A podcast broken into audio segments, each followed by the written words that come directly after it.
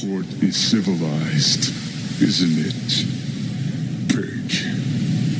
But I'm not. This is where the law stops. And I start.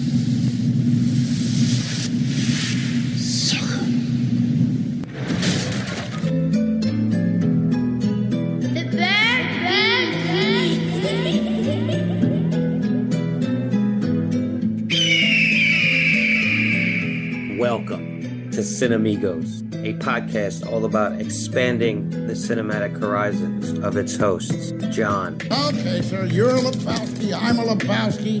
That's terrific. Rob, Do I feel lucky? Well, do you, punk? and Hydraberg. What country you from? What ain't no country I ever heard of? They speak English and what?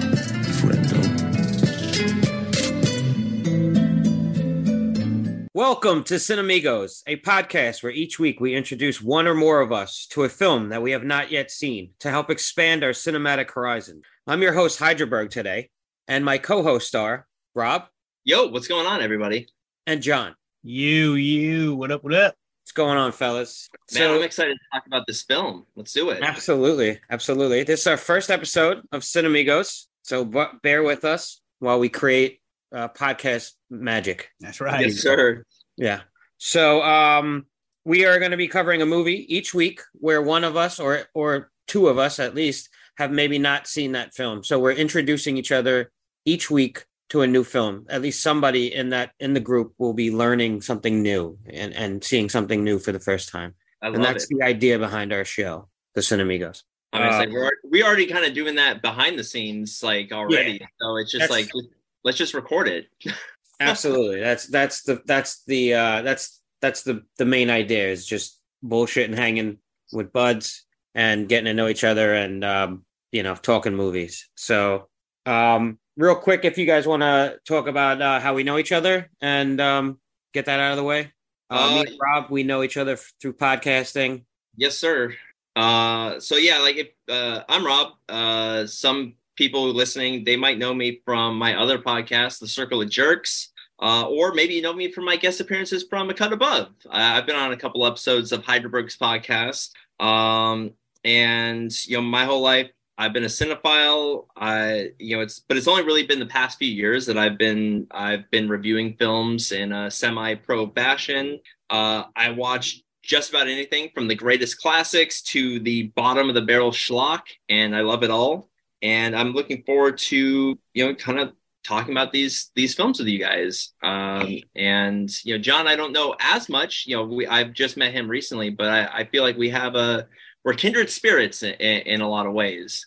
So Yeah, man. I'm- yeah, really excited. john Yeah. what about you I uh I have uh, recently met you guys through uh I was on uh Waxing the Porpoise. Uh great show great show Yeah, hell of a, hell of a guys. Um it was real cool. I did a couple episodes with them, had fun doing it. And then uh Berg had reached out to me, said, Hey man, doing this thing. If you're interested, let me know. And uh absolutely I was. I already kind of thinking about, you know, wanting to get my my foot in the game. So uh excited to hop in.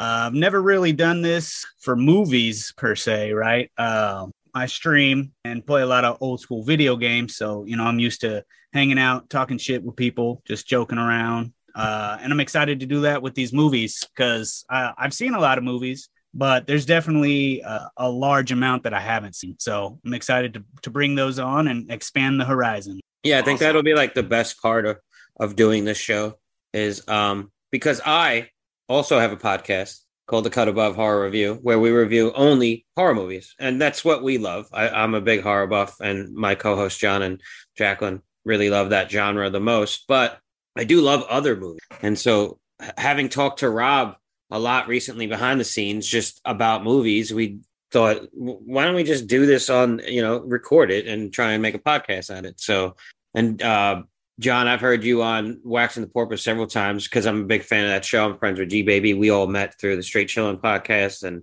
that's how I met Jacqueline and John and got my podcast going. So it's like I don't know, it's just like a, a well of people that I've I've met through doing podcasting. Um, and to pull from that well, like, hey, let's let's talk movies. Like that's pretty cool. You know what I mean? Um, yeah, that's awesome. This is like Yeah. the straight chilling podcast like network that we're in. Like it's just this like ever growing like group of people. I mean, there is there is there is a thing to them where a lot of people that are fans of theirs have started their own shows. So it, it is an interesting uh, cause and effect sort of yeah. scenario. Um, it's a cool thing though, and it's created you know, a community where you can um, meet people and do projects like what we're doing today. So yeah, I've met people and become friends with people I never expected to become friends with. And that's even though, yeah, we're all in different areas of the country. Like it doesn't, for me, it doesn't matter. It's like, uh, yeah, Hydraberg's over on the East Coast, you know, you're, you're up North, uh, Jon, but I think it doesn't matter. You know, it's that it, we're going to create a great friendship and, you know, whether it be through movies or games or whatever, it's awesome. Uh, and I love it. yeah, and I love that um, this this podcast will give me a chance to like really dip into a lot of things that um, you know I'm, I've been missing in in movies, uh, older films and different genres that maybe I just haven't like poked around in as much, like hidden gems, stuff like that. That's what I hope to like kind of find with this show. Get ready for my 70 year old man picks. Yeah. Black and white silent films every week from Yeah. oh man. but no, yeah, I mean, it's just gonna. I think it it's just fun to like shoot the shit about a film and to uh, watch something out of your wheelhouse. Sometimes is cool because, like we said, it broadens your your horizons and introduces you to new things that you didn't maybe you didn't think you were into, and you're like, oh shit, like these are interesting films. I like these. So Totally. yeah. So with that said, uh, tonight is my pick. We're going what we're gonna do is rotate each week and pick a different film. So we're gonna jump around in genres and eras and all that stuff. We're gonna stay away mostly from horror because I already have a horror podcast. So, but we might dip our toes here and there. But um, I got a couple Yeah. ghost movies on my on my uh, horizon. I might okay, okay. deal. Um, yeah. So tonight is my pick, and I chose Cobra from 1986, starring Sly Stone. No, I'm just kidding. Uh, Sylvester Stallone um, as Marion Cobretti. yes, sir. Uh, directed by George uh, George P. Cosmatos. Um, you might know him from like he's done a, a bunch of you know kind of films around that era. He uh, Leviathan, Rambo 2, Cobra, Tombstone. Um, yeah, we got Sylvester Stallone as Marion Cobretti, uh, Bridget Nielsen, uh, she, uh, who at the time was his wife, or was they were engaged to be married at the time. Uh, you got a couple uh, like Reni Santoni and Andrew Robinson. You know, uh, uh, they had been in Dirty Harry together, and now they're playing different characters here. And uh, the antagonist, the the uh, Brian Thompson, he's the Night Stalker. He's the villain of the film. Um, so we have all those characters. Those are kind of like the main characters that we're going to be in this movie. Um, a little bit of pre-production before we before we start. Do you want to know how Cobra and uh, Beverly Hills Cop are connected? I mean, of course. Why wouldn't I? so, so I mean, we're all familiar with Beverly Hills Cop, I assume, right? Okay. Man, I'm not going to fall for any banana in the tailpipe, bro. It's not. So, do you want to know who was initially cast to play Axel Foley? That would be Sylvester Stallone. He What? supposed be- yeah, he was supposed to be Axel Foley. And so what he was also hey, yo, I'm Axel Foley. so he was also um, charged with like kind of working on the screenplay a little bit because uh, people don't realize Sylvester Stallone did a lot of like writing and producing and directing of these films that he's in. He's Yeah. he's not just an actor; he does a lot. So he was charged with like working on the screenplay for Beverly Hills Cop. Well, he ripped out all the comedy in Beverly Hills Cop, and it was meant to be like a much more serious, you know, cop drama with him as the lead Okay. They the producers of Beverly Hills Cop fucking hated it. They didn't want it. They didn't want it. They're like, no, sorry, we're not going to use this. And Good the- thing, too. yeah. Word. yeah, that it's that was the better choice. Yeah. So the remnants of what Stallone had wrote for Beverly Hills Cop that was taken out, they he used that for this film, and that is so essentially we're kind of getting an idea of what a Beverly Hills Cop with Stallone as Axel Foley would be in this film. That's kind of what happened here That's No wild. thanks. so so yeah that that is what uh yeah that's how beverly hills cop and cobra are connected so yeah, there you go you get get some uh That is, I didn't know that. That's that's interesting. Yeah, this is this is this is what I do on on our channel. We do something called cinematic archaeology. I'm I'm the cinematic archaeologist. I I make Yeah, these- you're the Sam Neill of uh There That's Yeah. right. life finds a way. You know. Oh my fucking god, it's a dinosaur. Na, na, na, na, na, na. This is what I do. I interrupt people and I tell jokes. Yeah, exactly. That's okay. Once like in a while I drop a gem of like, hey, this is interesting in this film, blah blah blah. Um, and yeah, so that that's how that's kind of like the that's how this movie came into being, and this is the remnants of what Stallone's Beverly Hills Cop would have been. So you kind of get a little bit of an idea of what it would have looked like. Um, why don't we? Do you do you want to hear a little bit about like how people felt about the director? Because no one. Uh, well, let's let's break into. Uh, I have a synopsis here for. Yeah, the- okay, let's get into the synopsis. Now I'll talk about how We people dropped that. Uh, also, uh, spoiler warning. I don't have a bump or anything for this, but uh, spoiler warning. We are going to spoil this film, so uh, pause the podcast now if you want. If you have any interest in uh, 1986's Cobra, on Max. Stallone. Um, yes, it's streaming on Max right now. Um, it is a recommend. I would I would recommend it if you want to check it out. If you like these kind of films, you automatically know uh, if I if I say the word Stallone that um, whether you want to watch it or not. Like I think that's a given right there. Like you're either a Stallone person or you're not. Yeah. So, but yeah, I have a little, just a tiny synopsis here from IMDb. Um, a tough on crime street cop must protect the only surviving witness to a strange murderous cult with far reaching plans. That's it. That was my movie guy voice. Perfect. Nailed it. In a world. Thank you. Thank you. In a world where Marion Cobretti is the only cop that can protect Bridget Nielsen large breasts. No, I'm just kidding. Dog, I was surprised when I saw that was her. I uh, I'm gonna be honest with you. I was like, I, I didn't put it together who she was, and then once I saw like uh, on IMDb looking at other pictures, and I seen, I was like, damn, she did she was not fine back in the day. good. Yeah. She looked good in this movie, and I was well, like, she's had a lot of trials and tribulations in her life. She's she's had a lot of setbacks. So, but There's also like a segment in the movie too, like where they definitely are uh paying homage to Rocky Four, which came out like the year before this, and did it? Yeah, so th- that, Yeah. that photo set, like like one of her costumes that she's wearing is Yeah. her character's Ivan Drago's wife. right, oh, right. Oh shit, that's funny. Yeah. that's a cool And- Easter egg. I didn't know that.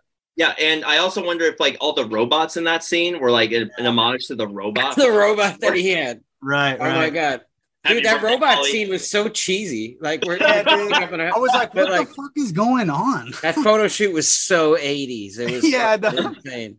I think it was paying homage to Rocky Four. That's that's my that's my guess. That's an interesting take, actually, and that would explain more why it's so kind of like ridiculous. And I love like we're, we're totally jumping ahead, but I I also wrote I love that that's like um it's it butted up next to an homage. I mean, an homage, uh, like um a scene where we get to see Cobretti and what's his name Gonzalez out on Yeah. the street, like looking for information. Right, right. They're just like out and about with the '80s music, like out on the street. Yeah. looking for clues. You know what I mean? It's like that kind of song, and they're like out there, and then like we we get these jump cuts to her with the robots in different Dude. out. yeah. the wrote the note i couldn't i was like what the fuck is going on man and then like the- like because it's exactly like you're talking about Berg. and it, you just see them going they're snatching people up by the collars and shit right Yeah. and then it's like They go into cutting to these tattoo weird places. robots Fucker, with God like damn it. noses and shit i was just like what what is i was waiting for the tie to come right and i was just like all right well what the fuck is this scene what are we doing and then it's her as a model, right? And it's like a shoot. She's doing a photo shoot and shit. And it's like I, that. That yeah, that was that. That was weird. But- Uh, real quick, if I could back it up because this is our first episode, I totally forgot. I kind of skipped like why I picked this film and like whether who's seen it or not because I feel like that's a thing that we should definitely. Oh yeah, yeah, yeah. We definitely we should do, definitely do that. because that's part of our, our whole thing. Like, um, Right. I picked this film. Uh, this is just one of the many like '80s action films I grew up with. You know what I mean? Like having HBO back in the day, and it's a cop film, which the '80s were loaded with. Yeah. And to me, it's just it's a good film. I think Stallone is his usual like macho self, but but it it works well for this character. And I think it's one of his better films, to be honest. Like it's one that stands out to me. I know like it's got its issues, but it's a fun film for the most part, and that's why I've always like kind of held on to it in my mental space. You know what I mean? It's Yeah. it's always got a space in my brain. Um, it's got guns, sick cars, a great villain, and babes. I mean, like, what more do you need from '80s action? That is exa- that is it's the epitome of 80s action and it's awesome. Like I had never seen this before, but I, It oozes I was, the 80s. did- for me, I was like, how did I miss this? Because I, I would have loved this growing up as as a kid, and yeah, I, I- I had never seen it before, and it was. Is it like the greatest film of all time? No, but it's fun, and that's that's kind of what films are supposed to be. They're supposed to be fun. Rob, I don't know if you know. Um, do you know who the um cinematographer was? Oh, uh, I you know what? I had his name. Hold on a second. I I know because he's mentioned in the um he's mentioned in that Brian YouTube, Thompson the interview. that Yeah, yeah. Uh, because he was very. It seems like he was like monumental in making this film what it is. Uh, the Yeah. good, the really good things that shine. So like I have in my notes like right away. Um, just starting from like the beginning of the film. Like I don't know how we're gonna exactly structure our, our conversation at the time, but for right now, I just wanted to start on that opening scene of Yeah. like we get Cobretti. Uh, great name by the way, Marion. Marion is Uh, also so Marion is the real name of John Wayne, and that's why he was going. That was why he's named Okay. Marion. Yeah. So uh, his parents were John Wayne fans. well, no, like I, I assume so, but like that's why the character is named Marion is Okay. like, because it's paying homage, homage to John Wayne. Interesting. I like that. So he's like reciting to all of us the statistics on crime in America at the time um, on a daily basis. And it's with the image of his like cobra plated Beretta, which is fucking dope. Oh, that thing was badass. and it sets the tone like so well for this film, in my opinion. Just that intro. And I was just amazed at the all the rapes. There was like 200. Yeah, 250 a day. I was trying to do the man. math or an hour or something like that, right? Yeah. But and like uh, with all that said, like I really did love the opening. I think that like that monologue coupled with like the reveal of the Cobra title card in red and black with the biker coming over and like Yeah. the red is all like it's saturation from like the um you know the sun in the background like the California sun and I just think it was like as and we don't know who the motorcyclist is yet. We're like is that Cobra or like there was a moment where I rewatched because I haven't seen this film in a while, and I was like, was that the night uh, slasher? Mhm. Um, yeah, yeah, And then I, I remembered, like, we find out later on, it's just like one of the followers of the. I yeah. The, uh, the well, it's a Axe Night cult. Stalker cult, I guess. Like I don't know what you that would what they're called? I'm just calling them the Axe Cult, the Axe Body Wash um, cult. So, uh, so the cinematographer is Rick Waite. Yeah, so like that scene right away, I was like, damn, like no matter how cheap this movie may be, like that scene looks beautiful. Yeah, I The whole way movie looks beautiful. It does. It's very good. It's it's very well shot. Um, I think it does look really good just from the onset. Like, man, that just, there's that I, there's something about red and black that I love. And then Yeah. this film captures kind of like, um, oh wait, it's not California. This is Miami, right? Or is this Oh, California? it's California. it is I- California. my bad. Yeah. because I forgot, but he lives by the beach, so I was like, it kind of has that Miami vibe too. But yeah, it's Cal- sure. it's it reminds me of um GTA a little. Yeah, Vice City. yeah. But yeah, what do you guys think of like the uh you know the look of the film and like some of the the way it's shot?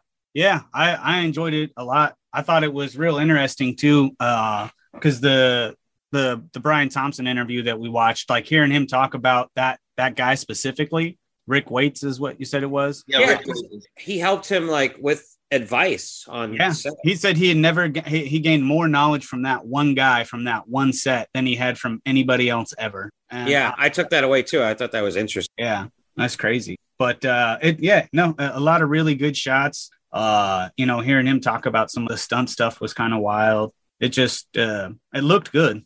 It looked good. It was interesting to hear too, like when when Sylvester was there, right? He was the guy who was like, "Well, two cameras here. We're gonna do this in three shots. I want one camera here, and and I'm gonna come in. And it's gonna be Yeah, real- he had the vision. yeah. It was it for sure. It was it was Yes. him. Yeah, it was Stallone's vision. So, so speaking of that, so here, here's here's the thing. So George Cosmatos, i he is the director. You know, I, I put that in quotes. In quotations. Yeah. Yeah, in quote, you know, in air quotes. And most of his films, he is the quote unquote director.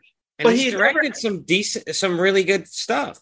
But Yeah. that's the thing, though. Like he actually never, uh, to me, from what it, from everything I've heard from like the actors that have worked with him on, and it's not just this film, but it's Tombstone, it's uh, Rambo, it's it's this. He actually probably never. Yes, he was the director in name, but he wasn't really the director. he would make he he was almost like the assistant director because Sylvester Stallone directed this film. Okay, uh, and he also Sylvester Stallone also directed Rambo 2. He also wrote part of that film. Yeah. Um, So Stallone wrote this film.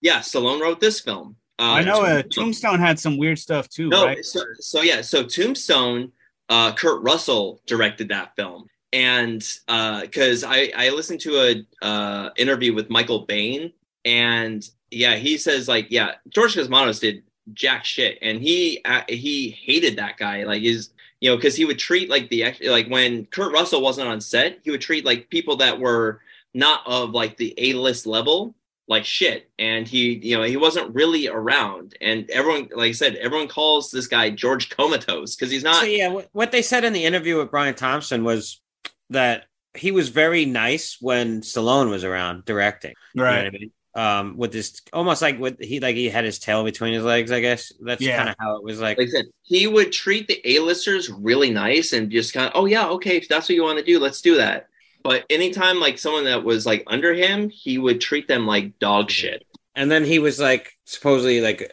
an asshole when he was the only guy around. Like when he Right. was Yeah. And like you said, like obviously he's not gonna piss off his A list fucking crew because that's how he'll never get another job. But you know, the the people under those people he could probably get away with talking down to, which is a problem with which is why he's like connected with these like you know awesome movies like I said this I mean, this- I got to give the guy credit. I'm sure he did something to get Absolutely. these projects. You know, No, I'm I not feel like saying- he's the guy that they know that like can take like he he- he can take the sidelines when uh, they're like a studio is letting someone like a Stallone direct, but Yeah, they yeah. can't. They don't want to. They don't want to feel comfortable coming out and saying that it's Stallone's movie. Be, I don't know Right. because.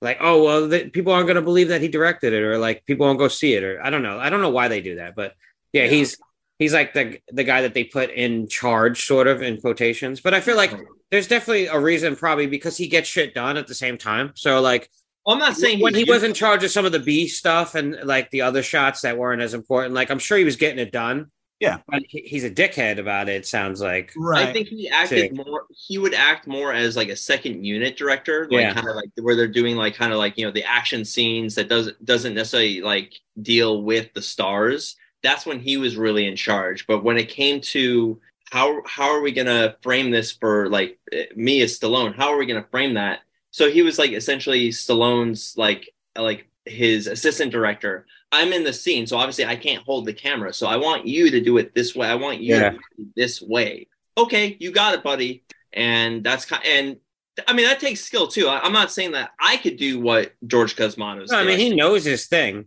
There's a talent to being able to fall back and let people do what they need Yeah. to do when it needs to I mean, happen. regardless, I mean, look, his name is attached to Tombstone and mine's not, so he did something right. Like, yeah, yeah. and also just to just to touch on, I may be shouting. I don't know. I'm getting excited. Yeah. exciting me. But um, his son Panos good Cosmatos is a well-known director who does a lot of horror stuff. Oh Um, shit, I didn't know that. What he did one that- Mandy. Yeah, uh, Mandy was it Beyond the. Rainbow or something like that? Um, yeah, something like I haven't that. seen that one. He did. Um, ah, man, I'm gonna get my my horror fucking cred pulled. He did. He did a, a short on well, not a short, but an episode of um Cabinet of Curiosities. Del Oh, Toro, which I recommend, guys, if you haven't seen that on Netflix. Okay. It's really dope. But he did an episode of that that's wild, and he's just got a he's got an eye for uh for awesome cinema. Like he does some cool stuff with lighting and and stuff like that. His movies have a weird pace to them that some people I don't think get into, but they um they're interesting. He's I've heard Mandy is pretty awesome. Yeah. Huh? I've heard Mandy's awesome. I recommend Mandy. Yeah. It's like a slow burnish, but it gets and it's one of it's one of Nicolas Cage's like great uh Yeah. newer films. and it's kind of like you know Nicolas Cage sort of had had he's had like a renaissance recently where he's like Oh yeah. a Cage renaissance, yeah. So like that's one of the films that kind of got that going again in his career. But he's always been working. Yeah. but yeah, so like I said, he I'm sure the guy is talented. That that's no doubt about it. Like I said, he's and he's connected himself with these great films. Yeah. Yeah. So he's doing something right. I'm just saying, like the way that he does treat people, like a lot of people have talked about it. Yeah. Michael Thompson talks about it. Brian, I'm sorry, Brian Thompson talks about it. Michael Biehn talks about it. Uh, I've heard several other interviews with people like how they were treated by this guy, and it's just like not not great. But um I don't know. I don't want to give that guy much too much more spotlight if he's Yeah. not that big of a guy. Dude, But, uh, Brian Thompson, it was driving me crazy. I know I hit you guys and was like, I'm gonna have a story. Oh yeah, yeah, yeah. Uh, so I'm I'm I'm watching the movie, and each time he flashes up, I'm like, dude, where the fuck do I know this guy from? Uh, uh, uh, uh, a lot of guy, a lot of people might not know. Uh, I'm a diehard fighting game fan. Love fighting games. Uh, Mortal Kombat especially. That's like my shit, right? Oh yeah. going, yeah. I'm going, I'm going IMDb, and I'm like, what the fuck? All right, I got to figure out where's this guy from. He's fucking Shao Kahn, the main villain in the second Mortal Kombat, which Yeah. I saw in Get theaters out of here. as a Yeah, kid. is. I was like, dude, that like Shao Kahn is one of the, he's like the greatest fucking villain in that series, right? He's just this ultimate badass, and and he, you know, he he kind of plays a, a similar role in this film, right? Where he's just like this, just this kind of big ass brooding, like he just he, go when he's like He's going through the intimidating door as at one fuck point. whenever he's on Exactly. screen. Just- yeah, and he's big, man. That guy was fucking jacked, bro. Fuck yeah, he Fuck was. you, He's got pig. that- yeah, he's got that deep ass voice. Yeah, that You wanna yeah, die? yeah. Pig? He's so sick. That shot was sick too. Yeah. But yeah, no, because Brian the- His, his like real personality is so different from this character that Yeah, he, it is.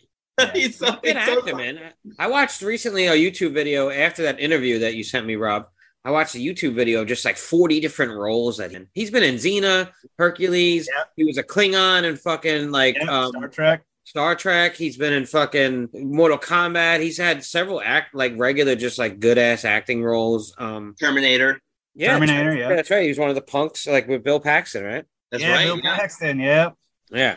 So if you were trying to do six degrees of Bill Paxton, that's that's There how you is, pretty right quick. there from- from this Yeah. one. right, G baby. That's I hear right. you, bro. Uh, but yeah, fucking. So like, we're, while we're talking about him, let's just let's just delve into the Night Slasher a little bit because I like he's the guy. Like you recognize him from Mortal Kombat, right? This is the film that I recognize him in everything else he's. Totally. When I see him in Yeah. anything else, I go, "That's the Night Slasher Yep. from fucking Cobra." Because I grew up. on him. Like, so He for does- me, He has such a unique look. he does. He's got like that. Like he's super built and like his face is rugged. Look, yeah. Yeah. and he's got those cheekbones, and his face looks like it's been hit with like like harsh wind for like twenty Yeah. years. You know what I mean? Like it's just Hard like lines. weathered. Yeah, he looks like an old catcher's mitt, but like he's still handsome as fuck though. I don't know, but Oh, but he's brooding, like you said, Jon. He's just brooding all the time, and like a lot of these. An old catcher's mitt? Like, oh Yeah. my god. his face looks like leather, like a tough leather. Yep. But he looks awesome. Like he's got a great look. He fucking pulls it off. I love it. Yeah, he um, does. And he's scary as shit. He just looks fucking scary. He's carrying around that fucking rad ass knife. to to to cut back to the movie too i i like as far as in the sequencing of it right so the the grocery store scene i, I Oh, know yeah, we're still kind of early early on it right but for for me i was like all right we got we got this guy who's coming in and you see him he's got the leather jacket you know bumping people in the grocery store you know Illegally parking in the handicap spot. yeah, this guy does not give a fuck. He's here to do. He he he's got. He's clearly got something on his mind. Yeah, we right? see his tattoo, like right. We see the axe thing. Yep.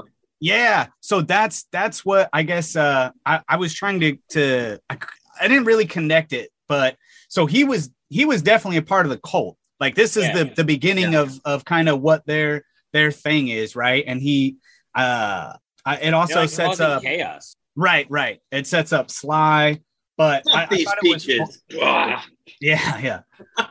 uh, I thought it was funny. The grocery store guy comes up to him, I, and after he sees him like bump this chick, Hey, and- bud. yeah, hey pal, hey pal. Like, why do people use that phrase? Like, that's like a. It's Is that a California thing or friendly about it. Like, it's Yeah. like a hey, hey pal, Hey, chief. Fuck you, hey, pal.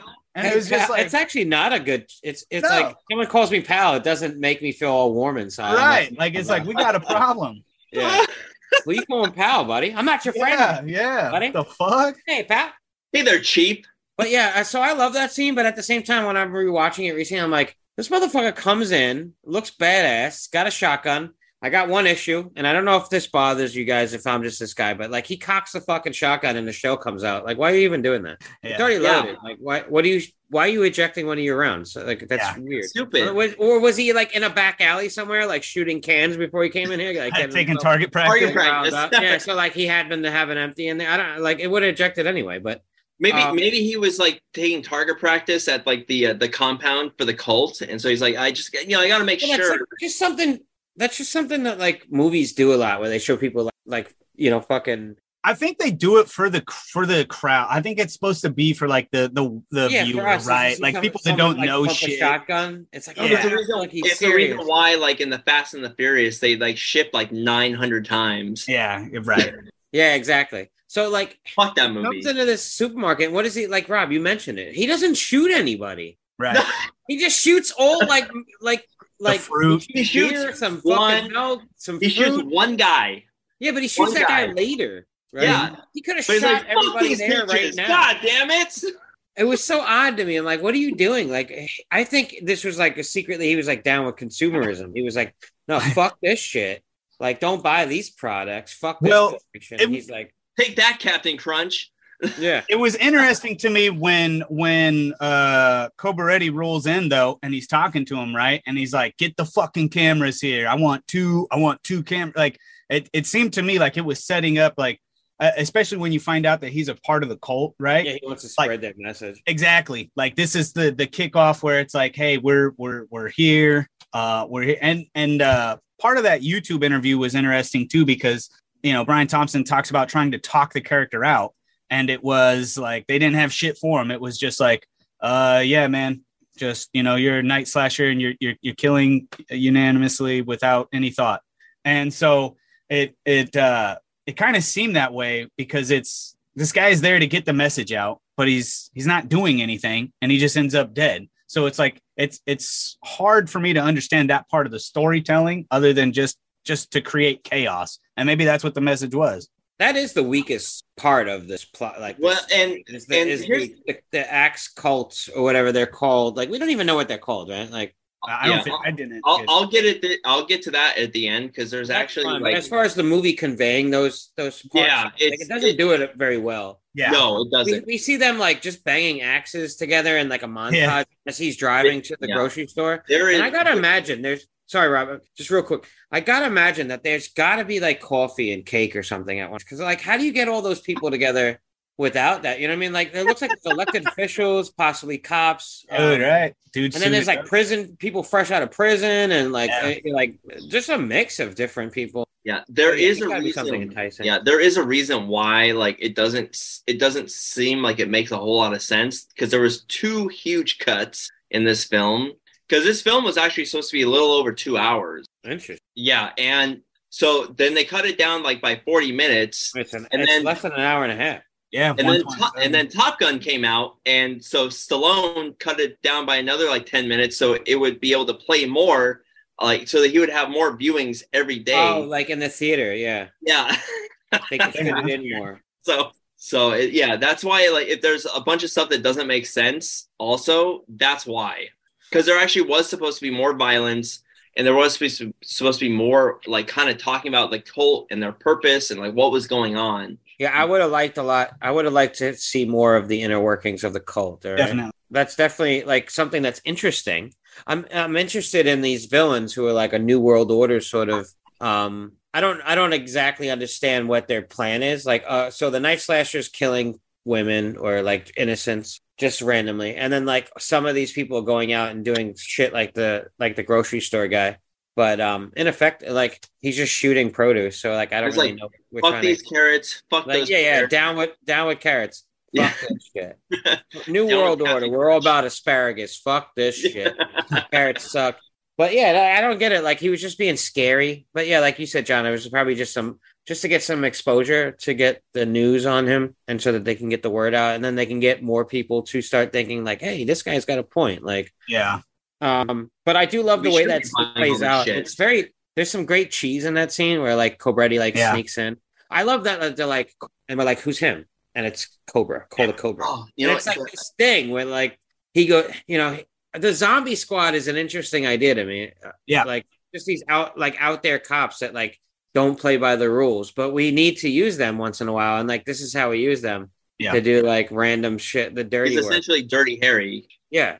Well, he's the guy who's like violent enough, like he doesn't have qualms with fucking somebody, and you know he just shoot first, take names later kind of guy. So like, um, but he's not like a dummy either. Like he infiltrates the grocery store. it's a cool setting. The ice, like the frozen food section, is like got mist everywhere. Like Yeah, yeah. really happened like that, but it looks Cracks cool. open a Coors. That's what I love. The moment where he leans against the Coors display and takes a warm Coors and decides to drink some while he's got the match in his his mouth. That's because that's his calling card. Is the match? Yeah. Marion Cobretti, he chews on a match. That's his thing. Not a Yeah. toothpick, a match. Because he's hardcore like that. Yeah, this is before Razor Ramon. So like, um, like, Hey, yo.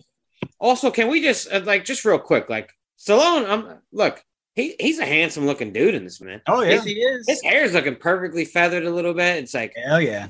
he's. I'm I'm proud to be Italian when I when I watch this film. I'm like, Hell yeah. fuck yeah, Italians are sexy That's motherfuckers. dope. They That's yeah, that's My- awesome. I'm looking at Stallone. He's like, this is Stallone in his prime right here. It's Hell funny. yeah. My, my wife is like, God damn, he's really hot. I was like, Yeah, I, he is. He's looking rugged as fuck in this, like the character that he created, and you got to give him credit because it's his thing. You know, he's a cool dude, and he's got a sense of humor. Later, we see too. So you kind of get a feel for him too because it's like uh how they I, I, I love in the next shot when it's like him at his house right and he, he's got like that he's got the the gun cleaning shit in the egg and the fucking egg carton my he's in the God, freezer though. is that where it was had a like, why did they shoot it that way? I It's in don't- the I- yeah. with his Now- pizza. Do you Yeah, guys, you guys uh, cut your leftover pizza with a pair of scissors? Why did they choose, like that? That was a choice that was made. Why? Uh, yeah that was Yeah, because when you're watching it, just take me out of it for a minute because he goes into the freezer. Also, just uh, no, uh, we'll, we'll finish here and then I'll, I'll go back. But um, yeah, just like he walks into the apartment, cool. We get to see how Cobra lives. Right, He right lives this sort of like loft Got the giant apartment thing, like Lives by the above Pe- Pepsi neon sign. by the beach. He lives by like there's gang activity and stuff when he parks. Uh, I could touch on it right now. When he has an altercation with that gang member and he pulls his shirt off, I think that was Stallone improvising. That dude had a wire on. yes yes I think maybe that was just a mic meant for his character, like for the movie. And they Yeah. kept, but he had a mic on. Either that or his, like his buddies would have been like, "Yo, bro, are you fucking a rat?" Like, See, that's what that's what that's what my thought was in that scene. Was like, oh, uh, he he knows him. He's fucking with him, and then he like he's trying to act tough in front of his guys, and it's like, fam, you're a fucking weasel. Look, bang. I almost feel like Like- Stallone improvised and like just to seem a little tough in that. That scene, that makes more sense when you say that. But it uh, the hot the mic that he had. yeah, yeah, for the audio. Either way, I noticed it. I was like, "Oh, Oh, shit. yeah. Yep. Yeah, I, for, I yeah, it, it's. I have to imagine that it was either. Yeah, it's one of those things where like Stallone's just improvising, and it was like, yeah, that was his like Yeah, mic for the for the take, or it, maybe it is like it was uh, like he, that guy is undercover and he's like fucking with them. It's like you want to talk shit with me, you know? It's like all right, Yeah. that's me definitely shooting the movie some bail, right? Because I, I I've talked about this before in the past on uh on waxing, but f- for me, it's pretty hard for me to not like a movie. I grew up with this guy who was a good friend of mine. We used to watch movies all the fucking time, and he was just the ultimate fucking snob. Like when it came to movies, like we'd watch hate a that. movie, and it's like if this if this movie doesn't make me reconsider my life, it sucks. yeah, it's just like, what the fuck are you talking about? So like from like after dealing with this for like years, finally it, I was just like, I would like even if I watched a movie and didn't like it, I would fucking pretend like I liked it just to irritate this guy, right? And so at, this point, it's just like movies are just supposed to take you out of whatever bullshit you're dealing with at the moment, right? Uh, uh, Is how I feel about movies. It, it's it's supposed to be able to for for you to take your mind elsewhere and to just vacate your problem. And as long as it does that, then it's fucking successful. I I am Gerard I agree Butler and from disagree. Gladiator. Are you not entertained? Yeah, hmm. that's how I, I think, am. I think it is that. Like a good movie is that. But also like they like a film can be art also. So like Yeah, yeah. somebody getting on their high horse, but nobody wants to hear that guy go on a rant about like why something's trash or whatever. Like you're still watching it. So I gladly love making fun of films that are just like they're I, I know they're bad like they're not good but i enjoy like making fun of them and like kind of like you know kind of poking holes and like some of the weird stuff in there like Yeah, that's I fun that too sometimes on- on a but it's not because i hate the film it, it i i it, i i kind of do the mystery science theater 3000 thing i'm not making fun of the film i'm honoring the film and it's like it's kind of weird idiosyncrasies that it has it's like we know it's a bad film but you know what like these guys made a film, and we should honor like what they did. Sure, sure. There's some good quotes in this film too. Oh, for Uh, sure. We're talking about the grocery scene. Just in that alone, there's a hey dirtbag, you're a lousy shot. I don't like lousy shots. God. As Cobra berates him over the intercom, which I thought was pretty funny. Yeah. Uh, don't come closer or I'll blow it up. As the gunman threatens to kill to Cobra, which Cobra replies, "Go ahead. I don't shop here." There's like a reporter too in that scene where he's like, the reporter goes, "People are entitled to be protection by the law." To which I really thought Cobra for a moment was going to go, "I am the law." Yeah. Yeah. And also, just real quick on that scene, and any scene in general with his glasses, props to whoever was in charge of Stallone's shades in them. Like yeah. the way they shot him and how clean they were, like the reflection on those things was just money every time. Like you Perfect. never saw a camera in them, and you just like it gave a cool perspective to some of the like you could see the scenery. Like when he's in the grocery store, you can see what his surroundings look like through his glasses. I It thought- felt real. Like yeah. it felt. Why I you just- would wear glasses into a situation like that is kind of dumb, in my uh, opinion. yeah, but who cares? Like it looked awesome. But he's Cobra. He looks awesome. It's the 80s. Yeah. The uh was it the other like detective that gives him like a bunch of shit? That is the uh that uh that character's name is correct. Andrew Robinson. He's the he's the uh um Scorpio from uh Dirty Harry. Oh, nice. So if you if you guys have seen Dirty Harry, if not, then we'll definitely talk about it sometime on the you haven't seen it, John? Come on. Yeah. Never seen it. Okay, we're gonna Then do, it's gonna go on Well, the fucking show. I'm gonna add it to the list. There Yeah. you go, folks. Now you're learning. This is how the sausage is made.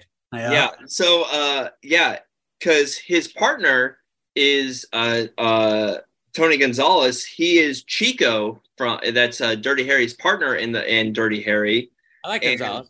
yeah Mhm. and uh his name is reni santoni the char- the actor and then andrew robinson who plays detective monty who's a fucking dickbag Yeah, real Uh, cocksucker. yeah well he's a cocksucker in dirty harry too he's the bad guy scorpio he's a fucking psychopath in that Who's movie the other guy? Like the other cat, the captain or whatever. Oh yeah, the kind of Yeah, bigger I- dude.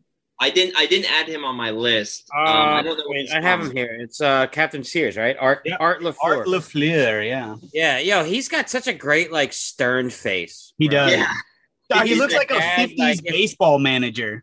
Yeah, and if they were like, if he was your dad or like your friend's dad, and you're over for a sleepover, and they're like, he's like, I swear to fucking god, if I gotta come down there in that basement, Yeah. why are you guys still up right now? We're going on a trip tomorrow. You guys better be sleeping. You know what I mean? Like that's the dad. You're like, oh, your dad. I'll tie you behind the car and drag you. yeah, don't make me stop this car right now. I swear to God. Oh man. Um, yeah. So, how did you like Brigitte Nielsen in this film? I thought she was all right. She, Yeah. I think she did great. She played Yeah. a great scared lady. She did, and like I liked. I mean, don't get me wrong. Like she's she's there's plenty to look at with Brigitte. She's not. She's so. Here's the thing. She's not like Kate Capshaw from like Temple of Doom. She's like, but she because she's not like an annoyingly like oh I'm like this useless person. Yeah, she's Wait, scared. what are you saying that about her from Temple of Doom? She's useless. I'm sorry. But that's I guess that's like kind of the charm of her character. But for another day, maybe. That's that's for another day. But I'm saying like she's scared, but she's not useless. She yeah, does. I, I did like the like the chemistry between her and um Cobretti. well, it kind of helps that they were probably already fucking by I know, I know. I kind of took it as if like so this film. I didn't know this film was after Rocky Four. For some reason, I thought it would be it was it was before Rocky Four. I didn't know Because that. Rocky Four was 85, I believe. Really? Yeah, I think. Let me. I'll Yeah, double seems- check. That seems a little early to me for Rocky Four. But then again, the first Rocky came out in like the seventies, right? 76. Yeah. 76 was the first Rocky. Dude, did you guys catch that this is a fucking Christmas flick or what, bro? I, you know, you you mentioned that. I was like, yeah, it is a Christmas movie, I guess. Is it? Doug, there, there's the the Toys R Us like uh Christmas commercial, right? Right before the fucking um uh, the the news that comes on in the apartment when where they talk about the night slasher. And then there's like a couple of different times where people are like hanging up Christmas lights. Really? Uh, and it's funny because it's like it, uh, I know this all. I've you know born and raised in in Northern California. There's no fucking snow here. You know what I mean? So like Christmas is always like it looks like it's just like a sunny day. You know, there's it's it's typically that type of weather. And uh, same here, same here in so SoCal. So So I just I thought that was I was like, oh shit, yeah, this is this is December. This is Maybe that's why I didn't notice it because I'm on the East Coast and like that's not Right. fuck. It's Christmas. it's kind of like sim- similar to uh, Lethal Weapon. I mean, it's kind of like that's a Christmas movie. Yeah. Uh, but yeah, it's uh, yeah, that's right. It is. It. I, this is technically. You're right, John. This is technically a Christmas movie. yeah. I thought I that. like, I like when movies are like sneaky, like Halloween movies. Are. yeah, totally. yeah. Because then you can have that that conversation, like, "Oh, is Die Hard a Christmas movie?" Like, Yeah. because it is. Of course it is. Oh, right. I mean, hell, Run DMC, Christmas in Hollis is playing. Of course, it's a Christmas movie. Yeah.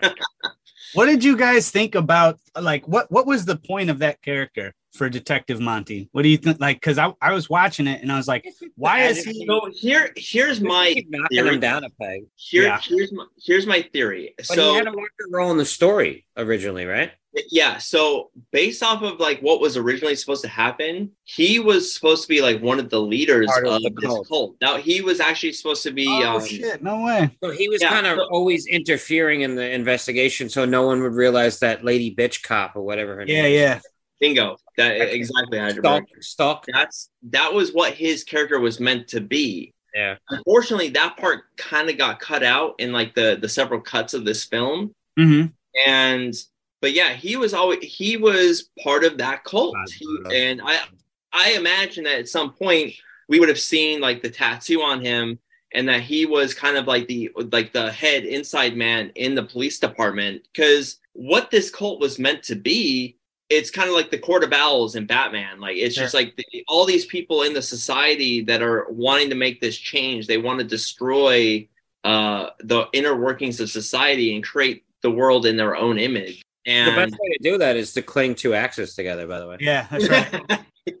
Right. And so he um he was meant to be like one of like he was actually supposed to be revealed as like the real villain of the movie. I kind of like never- It never came to fruition, unfortunately. Like we, yeah, that's he- really unfortunate. because he's and that's such a why he, huge that's prick. why he's always so aggressive towards uh Cobra Cobretti is because he's always like, oh, you're you know you're doing this and you're doing that, and like kind of like sowing doubt into like what Cobra is doing as a detective.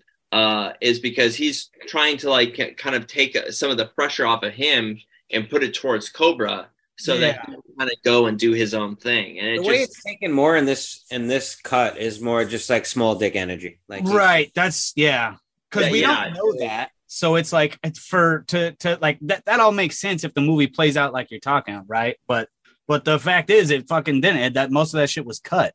So to me, you're left with a character that just kind of to me was confusing at times. Like I was just like, what what is it? Because he's He's that. So what ends? What we end up getting is that like jerk off, like you know, middle manager that you have at work that everyone hmm. hates. That just Yeah. like he gets like off on like the little bit of power that he has, sure. and that's, that's what we get with, with Detective I Monty. feel like he's meant as a foil. You know what I mean? Like he's Yeah. just like to Cobretti. So like we get to see Cobretti is like the by any any means kind of guy, yeah. and he but he's also a good cop. Like he's he fucking yeah. He's got his he's got his fucking fingers in like the dark the dark web. You know what I mean? Like the dark world. Like yeah, the underbelly of the city. Um, and like this other cop is like a by the books fucking nerd boy, you know what I mean? Right. Kind of guy. So like it's they're just contrasts of each other, you know what I mean? Like Cobretti's like I I don't know. The, the zombie squad sounds like a cool thing. Like I wish I wish we could have expanded upon that a little Yeah. bit more. Yeah. Like Monty is kind of like what is it? Um, Guy Pearce's character from um, uh, uh, L.A. Confidential. Have you guys seen that? Yeah. It's been a long time though. No, John, he- another film you haven't seen? Okay, we're gonna add that to the list. actually G Baby just covered it. Yeah.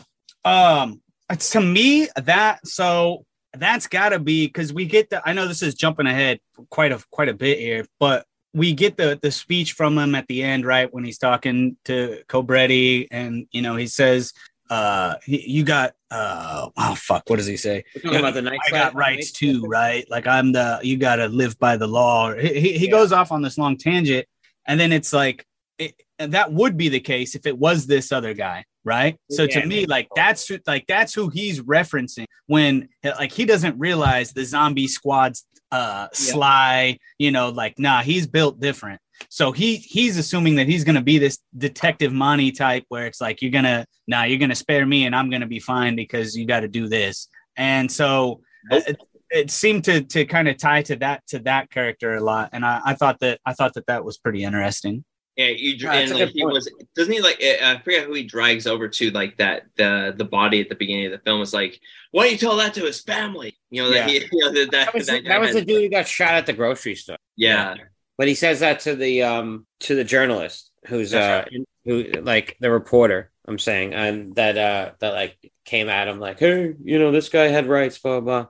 But I kind of like that like Cobretti's like this cop that like gets Yeah. job done and like yeah uh you know there's some unnecessary roughness and like I understand that's like a hot thing nowadays with cops and stuff like that and I totally understand that in the real world but in like in a cinematic like film like this like it works Right. this is, Um, like I said this this is very very light Yeah, and I but I I- I think the stuff that it's missing there, there's there's definitely stuff missing from this film that could have made it better, but like it's got the bones of like a, a good film. You know what I mean? Like it's Definitely. got all the Cobretti's a cool character. I like it. Like I he's- could almost see this like maybe being remade yeah. If they wouldn't have cut out all that shit that you guys were that we were talking about, if this would have been a two-hour movie with all the stuff flushed out that we're talking And about, I think it's way Like elevated. when those killings happened with the with the girls and stuff like that, like I would have loved to see those. Like, cause my whoever like this movie does look great, cinema, um, like cinematography wise, but like I'm not a big fan. There's a every time the fucking cults on screen, there's like this fisheye lens sort of thing that they do. It's weird. I don't know if it's meant to obscure like details, like so, like when the killer goes in to kill one of those women, we get this like fisheye lens of like the knife and him. Yeah, those killings were meant to be much more graphic, and they uh, the reason why there was such a big cut in those scenes is because they were trying to uh, not get an X rating. Really, an X? Like this is an R. Yeah, I know, but as I was saying, like I guess like the scenes were so graphic that Man, that's they they like because all the like they were they were mutilating and like raping those women. Like from what I, from like what I read about, oh, I like wanted what to the, see that, but I mean, you could have shown a little bit of like some blood splatter, or Right. well, even you could have even alluded towards things without showing it all, but you could have still had a little gore or some viscera there, here or there. yeah, Also, the just you know we've already kind of talked on it, but like the night slasher's death, like could have been way more epic. It was still pretty cool, right? But you fill most of it with your imagination. you Yeah. It, and it was supposed to be more epic. It's like it was much a more grisly death for him, and like it was a much more like uh, extended fight scene with him, and it was supposed to be like much more graphic and all that. It just it just because of those cuts to limit, you know, not get the X rating, and because Stallone like wanted to have like more viewings because Top Gun was such a popular film coming out at the same time. He's like, no, I, I want to make sure that our movie gets viewed more or gets more viewings in the theaters. So yeah, that was a misstep there. I think it's a bad idea. Yeah, that uh, little hubris got in the way, you know. Um, like don't worry about Top Gun. Top Gun's Top Gun, and now like in retrospect, like Top Gun's a fucking major classic. People don't talk about Cobra, do Top Gun. Right. Uh, Exactly. I think it's like if you would, even if this is like, even if it ended up being like a two-hour plus film and like it was, you know, a little bit more graphic, but like you get those stories fleshed out, the movie ends up being a hell of a lot better because you, uh, it's not as I wouldn't say nonsensical is not the right word, but like it's it's just better storytelling. Yeah, there, there are aspects of this film that just don't the the the, the cohesion is off of it. Like Mhm. they didn't develop it enough in certain areas, uh, or they cut, or they did, and then cut those things out. Right. decided not to go in that direction, which I think would have been the better choice. Was like, give me the more serious version of Cobra. Right. Um, you know, but I do also think that this this is a product of its time. This film, and like I think it nails that sort of '80s aesthetic that I like from films like this. You know, so I think that it also some of the negatives are positives. You know what I mean? Like it Yeah, kind of totally. leads to that eighty sort of pop I. I, I I love what we do get. It's not. Yeah, it- it's like a I said, fun this is not a bad film. It's it- it's a fun action film. Like you get a little bit of investigative stuff with like some silly silly moments, like like Stallone cutting the fucking pizza. I don't know why. Okay, so I like I really wanted to touch on that, and I skipped it before. But why does he cut? The, so like we just to add on to that scene, like, okay, he comes into his apartment, he takes the gun cleaning kit and the pizza, but he takes it out of the fridge, but the freezer instead. Like, Right. That's weird. I don't, I don't understand that. The pizza would be frozen, but whatever. I'll, I'll, I'll overlook it, uh, right? Yep. Then you sit down and you got this like little like bat cave sort of area in your apartment where you can like look up like people's mug shots and shit. And you decide to clean your gun because you fired it that day. Okay, fine. He's thorough. And then he eats pizza. It's like one slice, right? Yep. Cold. And he cuts it with a scissor into like a very small piece and then goes to eat that piece as he. We never actually see him eat much pizza at all. No, dog. And he cuts it in half the wrong way. Yeah, like what was the anybody cut, like if you're gonna fucking break off a slice of pizza, you're not gonna you're not gonna fucking cut it in the middle so that I it's didn't like a strip. yeah, exactly. I don't know, man. It was a weird. It's a weird so scene. weird. Like It's funny. it's so weird to me. Uh, the because so here's the other thing too. Like going back into like what they cut out, we were supposed to have like a little bit more of a backstory with Cobra and like what why he's kind of like the way he is, and there was supposed to be an element His of dad like, didn't hug him enough. It's, it's his like no his like his girlfriend was killed by some like kind of I don't know if it uh, was necessarily supposed to be like the cult or like someone kind of like you know a similar it's like- psycho yeah. and that's why he has like his like bat cave set up in his weird his uh Pepsi sponsored apartment. Yeah, it's like, it's, I don't know why, but this like this movie definitely made me want to drink a Pepsi. oh wow, you're Yeah. drinking. Tonight's episode of Cinemigos brought to you by Pepsi. Yeah, yeah. Um, so real quick, like I, how I don't know how old you guys are, but I'm I'm so I'm 42. Mhm. I was born in 1980, and for me, cobras like the image of a cobra, they were the shit back in the day, like super fucking rad. I had a bitchin' sticker on my skateboard and BMX helmet. yeah. um, back in the day. Like any like any type of Cobra art was just all over the place in the '80s and late '90s. Like anytime you could go to one of those sticker machines in the supermarket, it would like switch a Cobra sticker. The skateboard companies had Cobras on everything, like just all over the place. There was just Cobra this, Cobra that, and it was always just like just like the same image that's on his gun. Mhm. On the I on the- somehow like remember that too. Like I, I'm a little bit younger than you. Not like I'm only like uh, four years younger than you. Like because I'm I'm gonna be. Well, actually no, five years because I'm gonna be 37 this year. And yeah, That's a I big still boy. remember yeah the same thing. Like those, I remember those like sick ass Cobra stickers that were. So I kind of just dig. I don't know. Like I dig the Cobra art. Like I don't know. If, I don't think this is a film aesthetically that you could put out like nowadays. Like people would be like, "The co- Cobra? What? Right. Yeah. This thing is a snake." Like, but back in the eighties, yeah, fuck yeah, it's a snake. Right. Product of its time.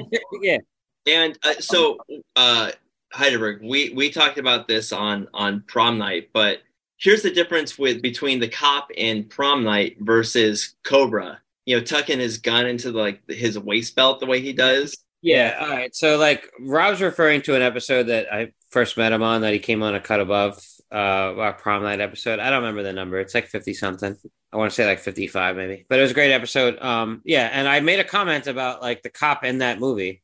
He's a detective and he's got like his gun in his waistband, and I said it was like some movie ass bullshit. But Yeah. for some reason, yes, in this movie it works, right? For Cobra, Yeah, it does. he owns it, like because his gun has a fucking cobra on the handle. So obviously, yeah, you can't put that in a holster. You got to show that shit off. It's like a belt. flash it. Yeah, you got to put that shit right, right above your dick. That's the That's right. perfect, perfect, perfect place in the eighties as a macho male to like. You got to accentuate your dick. That's right, dude. Triple entendre. Don't even ask how. Nickel plated fucking cobra handle on your Beretta, You're- bro. Out of nine, a Beretta. I Yeah, and here's the other thing too. Our villain also stuffs his like you know quote his uh, signature knife right in his ass crack at the hospital. Yes, he does, which would cut your fucking hemorrhoids right off. I tell you that. right. and so so Brian Thompson, who plays the Night Stalker, cut himself nonstop in It's this a film. slasher, I believe. Yeah, he fu- he was always constantly cutting himself with that knife. Like and he's like that knife was fucking sharp, and like and he was actually there's that scene like where he's going after Brigitte Nielsen's character. Uh, was it Ingrid uh, Knudsen is her Yeah, character's name? Yeah. And that was a great scene, by the way. That the whole hospital montage of like them coming for Cobra at his house at the same Yep. time as him going to the um the hospital with that black boot fucking shoe polish on his hair. Yep. Like he thought we weren't gonna recognize Yeah. him. But, but I like the the the scene the way it plays out of him like sneaking into the hospital and the Yeah, lady, was great. the, the nurse being like, you know, you're not supposed to use this elevator. Yeah, ringing he him was, up. He was about to murk her too, but Yeah, yeah, um, I just kind of like the way it played in like the like juxtaposition of like Cobretti at home, um, you know, being accosted by these dudes as soon as he opened the door. Like they knew that Cobretti was involved, so they went after him right away as a threat. And I kind well, of I love those scenes where it's like the uh, just a- any time in a movie where you get the guy right and he gets to his house and he, he talks to the other guy and it's like, no, I'm here. This is where you told me to go. He's like, and then you get, you know, yeah, that yeah, yeah. realization, What are you oh doing? shit, get back there, get back to the hospital now, we gotta go. And then it comes outside, brawl ensues. Yeah, I think it plays out well in that scene. And then like when she when when he comes for her, like Rob, I know you want to touch on the the blade, but like that shit is scary. Like she It looks is. really Brigitte Nielsen does some good it's a good bit of acting right there in that, that scene. that was uh you know kind of it felt like a little bit like uh the shining a little bit with uh um with um what's her face's character uh Shelley Duvall. Shelley Duvall thank you uh yeah Uh, Shelley Duvall's character with Or and if you're if you've ever seen the uh Phantom Carriage. that uh, you, uh, bingo yeah you're right That's, that's another movie cinematic archaeology. That's kind of where that scene comes actually. comes exactly so you know kind of taking away from that and i don't know if you guys also noticed in that like in the the hospital scene did you notice rocky's shoes under her bed Yeah, I did see that. Oh shit. Yeah, you're right. It said rock right on them. Yeah. Damn. That's weird. Yeah, 'cause yeah he- it- i was like there is so many rocky easter eggs in this film it's crazy Yeah. It's pretty funny, actually. So I've had this movie playing in the background while we were recording, just to like try something new about like having it in the background. But it's Oh, already dude, done. that- yeah, that's such a good idea. But it's done already. But like, it's funny that like you may also like the co- the recommendations that come on after this are Marked for Death with Steven Seagal, which is a good. oh film. my god And then uh, Bloodsport is another one. Oh, oh banger. that's fucking awesome Yeah. Yeah, The Rookie with uh, Charlie Sheen and fucking uh, uh clint eastwood Clint Eastwood, yeah, and then Predator. Those are the first like four that pop up. that's That's fucking awesome Yeah, the original Predator. i So own I guess this movie's in good company. It is. Yeah, sure. Uh, but yeah, no, that scene like where she's getting her like there. I mean, he is like trying bre- trying to break through that door with that fucking knife too, which is crazy. Like that's how like uh and yeah, that knife's pretty gnarly. yeah, Brian Thompson was worried. It's like you want her face like right. Like I'm uh, I'm. Uh, she was afraid about stabbing her in the face because that knife is sharp. And he's She's like you, close you can fuck somebody up going this way. You know, stabbing them, slashing them in the gut. Like it's a, it it's a you can and because like it's such a- the handle. It protects you from the blade itself. Like you're not gonna like your hand's not gonna slide The up. The entire thing is a weapon. Yeah. yeah, Like that blade is curved, it's sharpened to the point where it's supposed to gut somebody.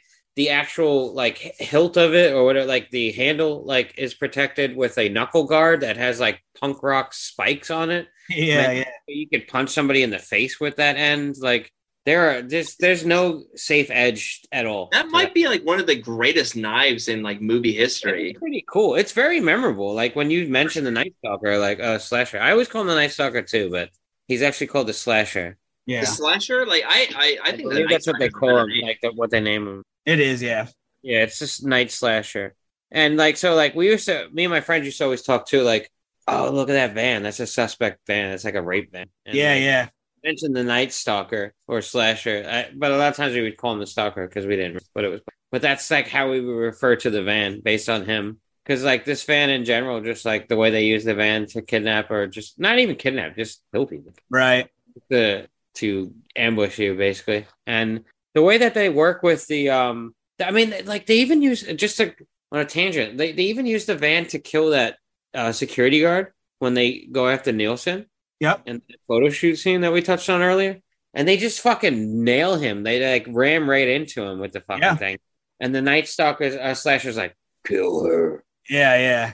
he goes in the background just talking real deep and i like the way that scene plays out there's that director or uh, i'm sorry not director but uh photographer who like totally tries to creep on brigitte nielsen's character Yeah, dude. like- and he's like i don't want to do this like i don't Yeah. obviously yes i want to sleep with you like look at you I'd be insane if I didn't want to sleep with you. yeah like i'm just trying to help your career so like Yeah. and then a scene where like she's not coming around to it it's like obviously you're not like coming around to this like right now so like why don't we go out to eat like basically like i'm gonna talk you into having sex Right. Well, and he tells her, he's like, just he, uh, what does he say? He's like, just do it for yourself. You know?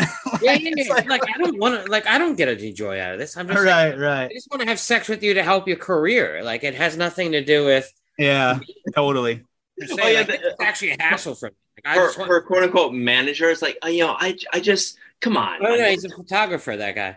yeah, it's like, you know, let me just let me just fuck you like a couple of times, all right? And like I like because I was touching on how they kill the they kill the security guard with the van. Uh, Yeah. Dude, like, dude let her out on the elevator. He's like, "Oh, you're in good hands." Like, yeah. is she though, bro? Like this Yeah. guy's gonna rape her basically. Um, pervert. convince her into having sex with him long Oh enough my that like, oh, you're not into it right now. I can see that. So I'm Yeah. just gonna stick around. We'll go out to dinner and then give me another two hours of just like like beating you down, and maybe I'll convince you to have sex with me. Like, Yeah. so you're shit, saying there's a chance. you're saying there's a chance, but don't do it for me. I'm just trying to help your career. And uh, the the the cop, uh, I can't. Do they? The lady cop. Nancy Stalk is Yeah, let's Yes. get into her. so uh, she um uh, so fast forward a little bit right we're talking about that in, in in the van the jump right and then you you find out that she's on the police force right she's kind of feeding the night slasher this information like we we got her we know where she is Yeah, because when they see Brigitte Nielsen's character, they're like, "What's her plate?" right get the plate yeah get the plate yeah yeah um and i it, it was funny to me that that the zombie squad doesn't like I, how you could not know that she was the lady because they they go out together right? And then the the the truck bong they smash into the car. And then uh night slasher and some other uh grunt right? They're they're driving after cobra and uh knudsen and they're they're going. They end up getting away and then they turn around and he's like oh somebody somebody on the force is uh is is giving away the information. He's like can you Yeah. prove it?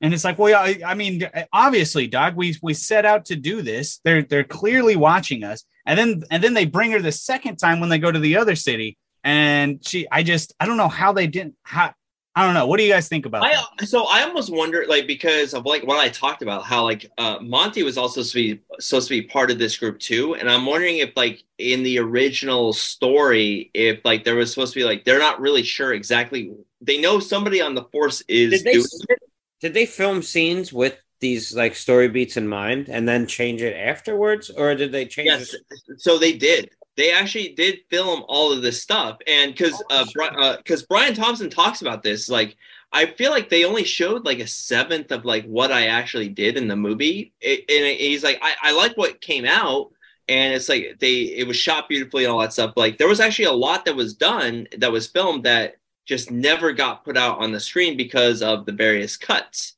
Yeah And so I'm wondering if, and I don't know if we will ever get that that footage. Unfortunately, I would love to see like the un, you know, kind of like Cobra- unfiltered Cobra cut or whatever, the X-rated cut of Cobra. Venom cut, Cobra. Yeah. The- oh, there we go, the Venom cut. I like it. But uh, I almost wonder if like maybe there's some. They're not sure what cop is involved. And so, like they, because Monty is not brought in, and maybe that's where the Cobra's like, I don't want that guy because I he's I I suspect him oh sure they sure have, and they have this figure him out. yeah and they have the other lady who is the cop like brought on in that like kind of final fight That scene makes a lot of sense. and it's like we're like but like gonzalez doesn't like her it's like i always hated that bitch yeah yeah Yeah, and she is a real bitch. I'm sorry, like she's like a Karen It type. i hate Oh, her for sure Um, and also, can we real touch like is she a fucking genie or some shit? How does she zip around the way she does? Okay, from what I know about cops is they work really long hours. And They work several shifts, like like they'll work three days, twelve hours, fourteen hour days, and then have like another four days off. You know what I mean? So she, here she is. She's able to be out at three in the morning, killing people in the van, in the rape van, and then all of a sudden she's back at the precinct in uniform, looking up the plate, yeah and then she's sending the plate information to the Night Stalker where they can go and try and kill Brigitte Nielsen, which is like the next day during the same exact amount of time that like Cobretti and Gonzalez are out on the street, like banging out, you know, banging on doors looking for clues and stuff, yeah um, information. And then all of a sudden she's like she's just all over the place. She's fucking Yeah, totally. this movie. so we have we have something called functional alcoholics uh hydraberg she's a Yeah. functional psychopath you know it's just Yeah, but there's no way that like what they show her doing as a like a beat. She looks like a beat cop, or she's a No, uniform, right? right. Like she's She could be a their- de- she could be a desk jockey. it's just the plot really like services her like in a way that's convenient. You know what I mean for storytelling. Like she's here when we need her, and she's here Right. when we. And I get like it's a cool concept of having like she's the she's the in for this like you know, and she's also got like this whole relationship with um the night Yeah. uh, slasher where it's like sexual. It's also a little incestual. Also. it seems like it. That's how it comes Right? Yeah, across Like, for it's sure. like a mom and son kind of like he's got mommy issues yeah, sort of praises him like as if she he's like the proud son, but at the same time, like if you do good and you kill three women tonight, then mommy will like yeah. play with your Maybe it's like a hot stepmom situation. Like, and he's yeah, just she's like, got her head stuck in the dryer and like he's totally Yeah. gonna What are you doing, step bro? Yo, bro. Oh my god, you're so stuck. You want me to help you out? Oh, boner alert. Oh Yeah, yeah. But yeah, fuck. Yeah, so like this is weird like he's sharpening his knife and she comes in and I was waiting for him to be like, bitch, don't come in the room when I'm sharpening my knife. Yeah, yeah, yeah. Is my knife sharpening time. Don't be coming in here Right. sharpening my knife. You know, but yeah. So she comes in and she he's like all sweaty. He's this dude's sweaty all the time. Um yeah, she like kisses him and whatever and like tells him like information and I don't know, it's just weird. It's like who's working for who? Like Yeah. like who started this club? You know what I mean? Yeah. I don't picture the night slasher being the guy that started it. No. He seems like the ultimate muscle of it Right. all.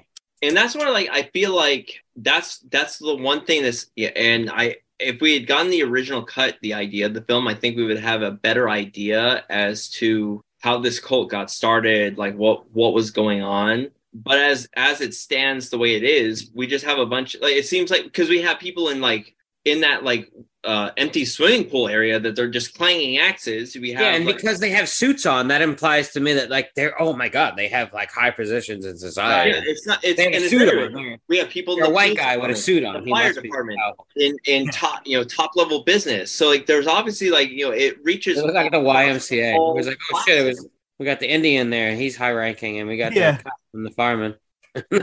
So yeah, it's like we we have we have like people from every every uh, uh, part of society in this group, and it's like they're trying to like you know kind of create this new world order in their own image, and we just don't really get like the how the hell did this start? Like what where where did these guys come from? Who's the head of this? You know, is it the the, weakest part of this plot. Yeah. yeah. By, is by it is far. it is it the the lady? Is it the cop lady?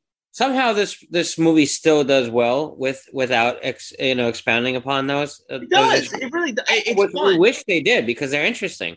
right. Like it's an interesting topic. The the cult sort of new world order. Like how do they become, and you know how are they spreading themselves, and like how are they indoctrinating people to follow them? You know, we get that taste of it with the motorcycle rider in the beginning. Like, oh, he's one of the followers that's willing to do you know crazy shit out in the world to let society know that we're out here. You know.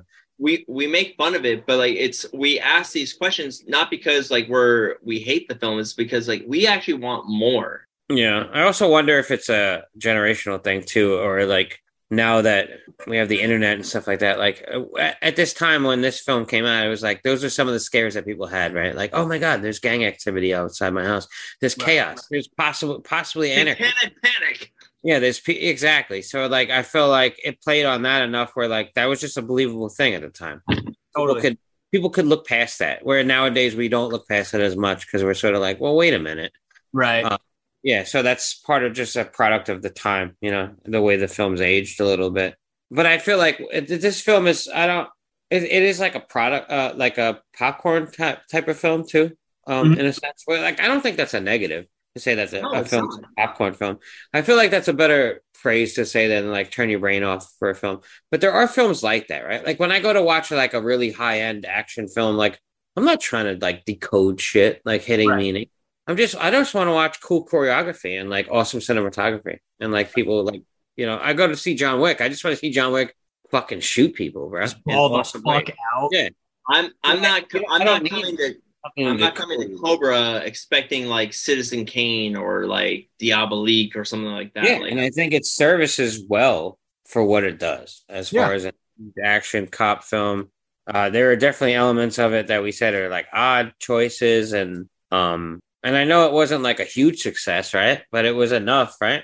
It did it did well enough. Like I think it uh I think it made back I, I think it was a uh financially successful film. Go back.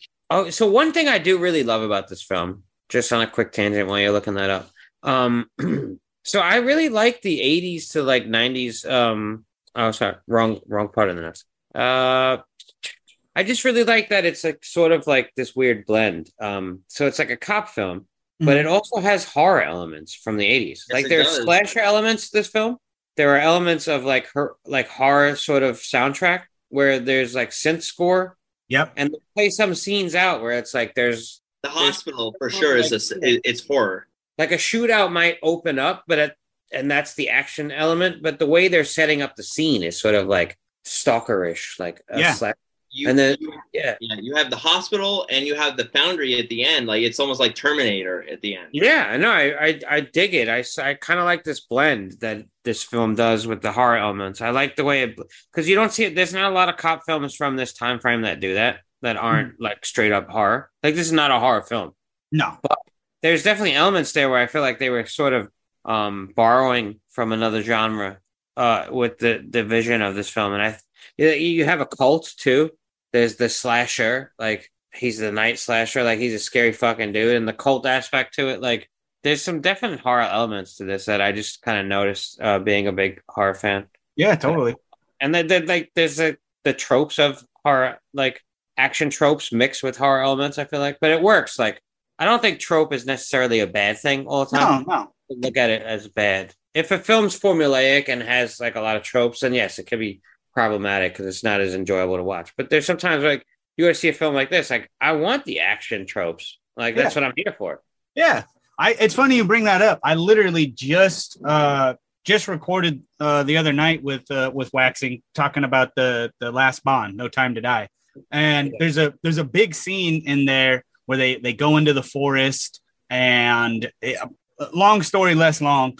It it it I brought up that it felt like a trope, like the type of thing where it's like you- have the hero, you have who they're protecting, and then you know they're they're in a sticky situation, so they he throws her into this like cave, right? And it's like, stay here, I'll be back. And they go out and just fucking ball out, take out trucks, shoot motherfuckers up, just go crazy, right? And then they come back and it's like it was all for fucking nothing. The person still ends up kidnapped and gone, right?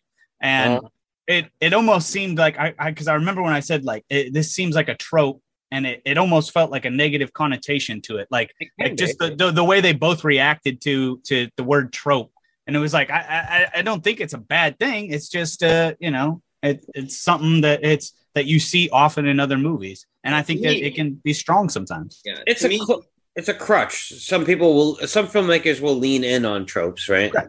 in order to make a film, and it hits the certain beats, and those Yeah. are the tropes that, like. But like, I feel like they also the tro- like certain tropes of certain genres or like types of films. Um, they define the way those films are, and like there are there are films that take those tropes and then bend them or do interesting things with them, and that's what makes certain films like interesting to us, like and stand out in a genre that is tried and true, where we're like, oh, what that's different.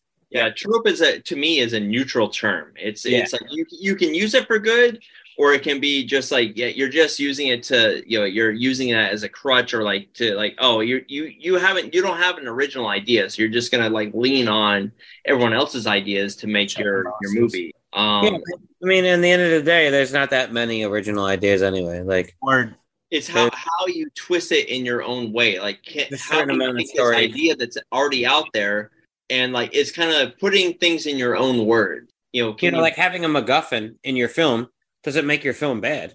no, It's fine to have a MacGuffin, but you need an interesting MacGuffin. You need a hook around that that our characters are like drawn to. Stuff like that. You know what I mean? Yep. I think this film, for the most part, yeah, it's got the cheesy like cop putting the gun down his waistband sort of thing, but it works. Like Stallone sells it, man. He fucking sells it. He's got charisma.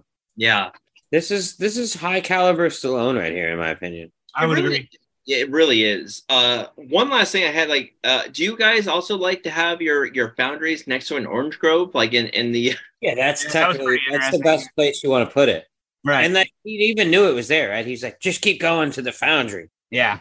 You know, It's like I, I I was like, I, am I in like, am I watching like Chinatown or am I watching like, um, What do you? or am I watching, uh, uh, was it uh, Tetsuo the Iron Man? I don't know where I'm at. Like, What do you even think about like his plan to take her upstate? Like, do you even think that's a good plan? no, it's like, I, I what? I mean, I guess like getting out of town and like Like, moving. what's the somewhere end? else. Like, what's the end result? Like, did, did you think to take them? So, like, we never see like what he originally planned because he he he suits up for war that night that they're in the hotel. But I feel like that is because he's cued in on what's her name, The- Yeah. oh, the lady cop. That makes Oh, sense. maybe. the lady cop, because he sees her like so he's getting ready for a double cross. That's he- right because he He sees her at the doesn't trust her because she's she's Why on don't the you pull out the grenades and like Oh, who are you calling?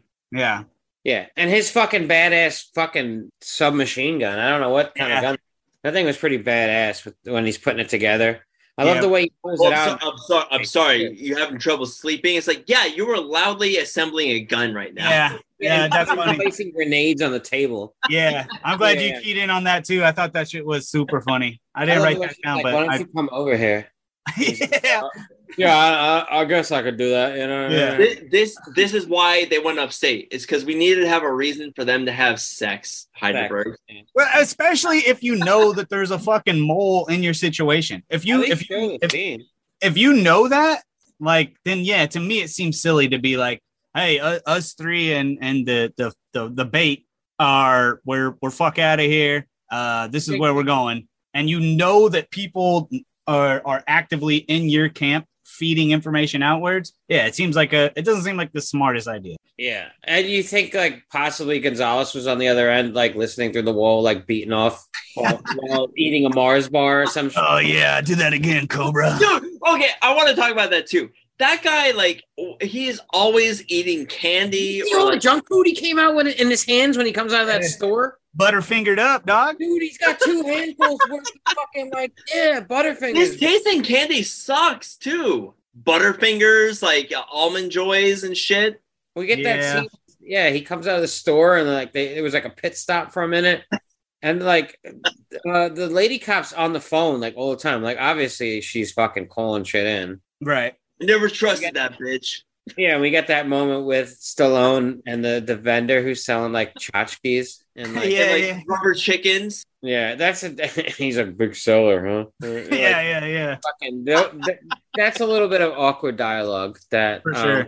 I, I it's like it, it's awkward, but I, I don't know why. Like that last part of the film, it's ju- it's so silly that I, I I just love it.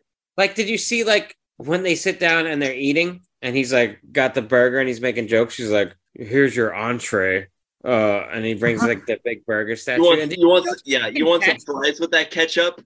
did you see all the ketchup she uh, put on her Dude, fries? Holy That's shit. fucking gross. like I I, like ketchup. Don't Fir- get me First of all, you dip your fries in ketchup. You don't fucking soak your fries in All right, ketchup. so What- I what's wrong with You you? can do both. I'm okay with both. Um, I'm okay with drenching a little bit, but like you got to eat them. yeah. I'm a dipper for sure. So I like dipping. I prefer to dip, but not every place has the cool cups, right? right, So right. You got to drizzle. Then you then like a, like a, a normal person, you just put a little bit on a, a bunch of like a pool on the side, and you dip it in there. So I feel like Brigitte Nielsen in that scene put the amount of ketchup that she literally likes on fries. Yes. That's her personal preference. an immense amount of like it was so much. There was like 30 seconds worth of her just squirting ketchup. That, that is a real conversation with her and Sylvester, like when they were married. It's Yeah. like, and then when they cut to the scene of like the close up of the fries, there's definitely not that much ketchup on that's them anymore. that's Yeah. probably like why they got divorced because like he couldn't stand the amount of ketchup she put on her fries. Sure. Yeah, they had a debate over sodium. It was like Yeah. a- Your intake is just way too much. It was all over the tabloids. Like Sly breaks up with uh, Nielsen over ketchup. News at eleven. Definitely. Uh, but but yeah, they make sweet sweet love. They make sweet sweet love. They do. they do. Um, and I'm just like, not to sound like a perv or anything, but it's the '80s. Like, show me a love scene. Yeah. Show me a boob. You Yeah. know? I, I need a little Especially if Of, you're rated R. I mean, Yeah, why throw not? me throw me a bone, a freaking bone here. You know what I mean? We're already close to the X rating. Just show me a tit or something. Not to mention, like, can we just talk about like the type? So the type of cop that Cobretti is. When we have that fucking, we have that car chase, or like, so his car is Oh fucking my god! what kind of car it is, but it's badass. So he drives It's a, that. oh, so it's a Hudson, by the way. It's a Hudson? 1950 Okay. Hudson. Yeah. Okay, so it's that movie that Jeff Bridges is in. Gotcha. Yeah. Uh, no, I don't remember what that thing. Um, but That's yeah, a Tucker, by the way. Tucker, yeah. anyway, um, so he's driving that thing. There's that moment where like they're getting ambushed, and like he could drive away. He pursues the suspect in a shootout and car chase with the person he's trying to protect. Yeah.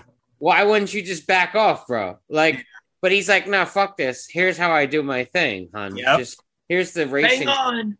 belt. Just hang on. And he goes into a shootout and and he drives his car.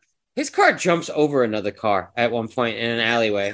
There's no setup on how it does it, right? But it does it. He just jumps over. Oh. Then to add insult to injury, like he's bashing this other car the whole time. She's just sitting there, like, oh my god, he's shooting this fucking SMG out of the fucking window. It's badass. Don't get me wrong. Yeah. Then he jumps out. He he. We get a, a car chase that goes through like a parking garage, and it's cool. And the other car that he's chasing, who has a night slasher in it, gets away out the, the the normal exit. What does he do? He goes out the second story through the the barred gates. Yeah. Yeah. Like his car takes the the the the worst. Like his tranny would have fell out of the fucking thing. Oh, fuck yeah! I can't even imagine how many. Rob, do you know how many cars that they have like as stunt cars for this movie at all? Do you have? I, I know I didn't. I was not able to find that information. They had to have Okay, at least like, have, like, five. five at least. They probably least had to have at least five because you have a couple of stunt cars, and then you have like the one for like the nice profile. the jumps And- that this car takes, it's like a kid playing with a matchbox car. Like, Yeah. Just launch. and like you're protecting this woman, and Right. you're putting her in harm's way. They crash into a boat, and like Yeah. she, oh, she got a nosebleed. I feel like they really did that. Like almost like that nosebleed looked real. yeah. they, they like they crash into that like boat. It's like fuck you, sea pig. Yeah. Crazy. Just like, bro, what are you even doing? Like, I get like you're from the zombie squad, Cobra, but like this is a Yeah. little It's a little too. Now you're just Like, proving Detective oh, Monty he- right. He does this like Fast and the Furious shit, like where he spins his like you know eh, his car around and like starts shooting the guy behind him, and like It looks awesome. back, which is awesome. I do love it. the that. truck just blows up. Oh yeah, uh, it's like he didn't shoot that fucking gas tank. He just shot the car and exploded. Yeah, head over like the tr- car. The truck does like a tumble salt and then just explodes.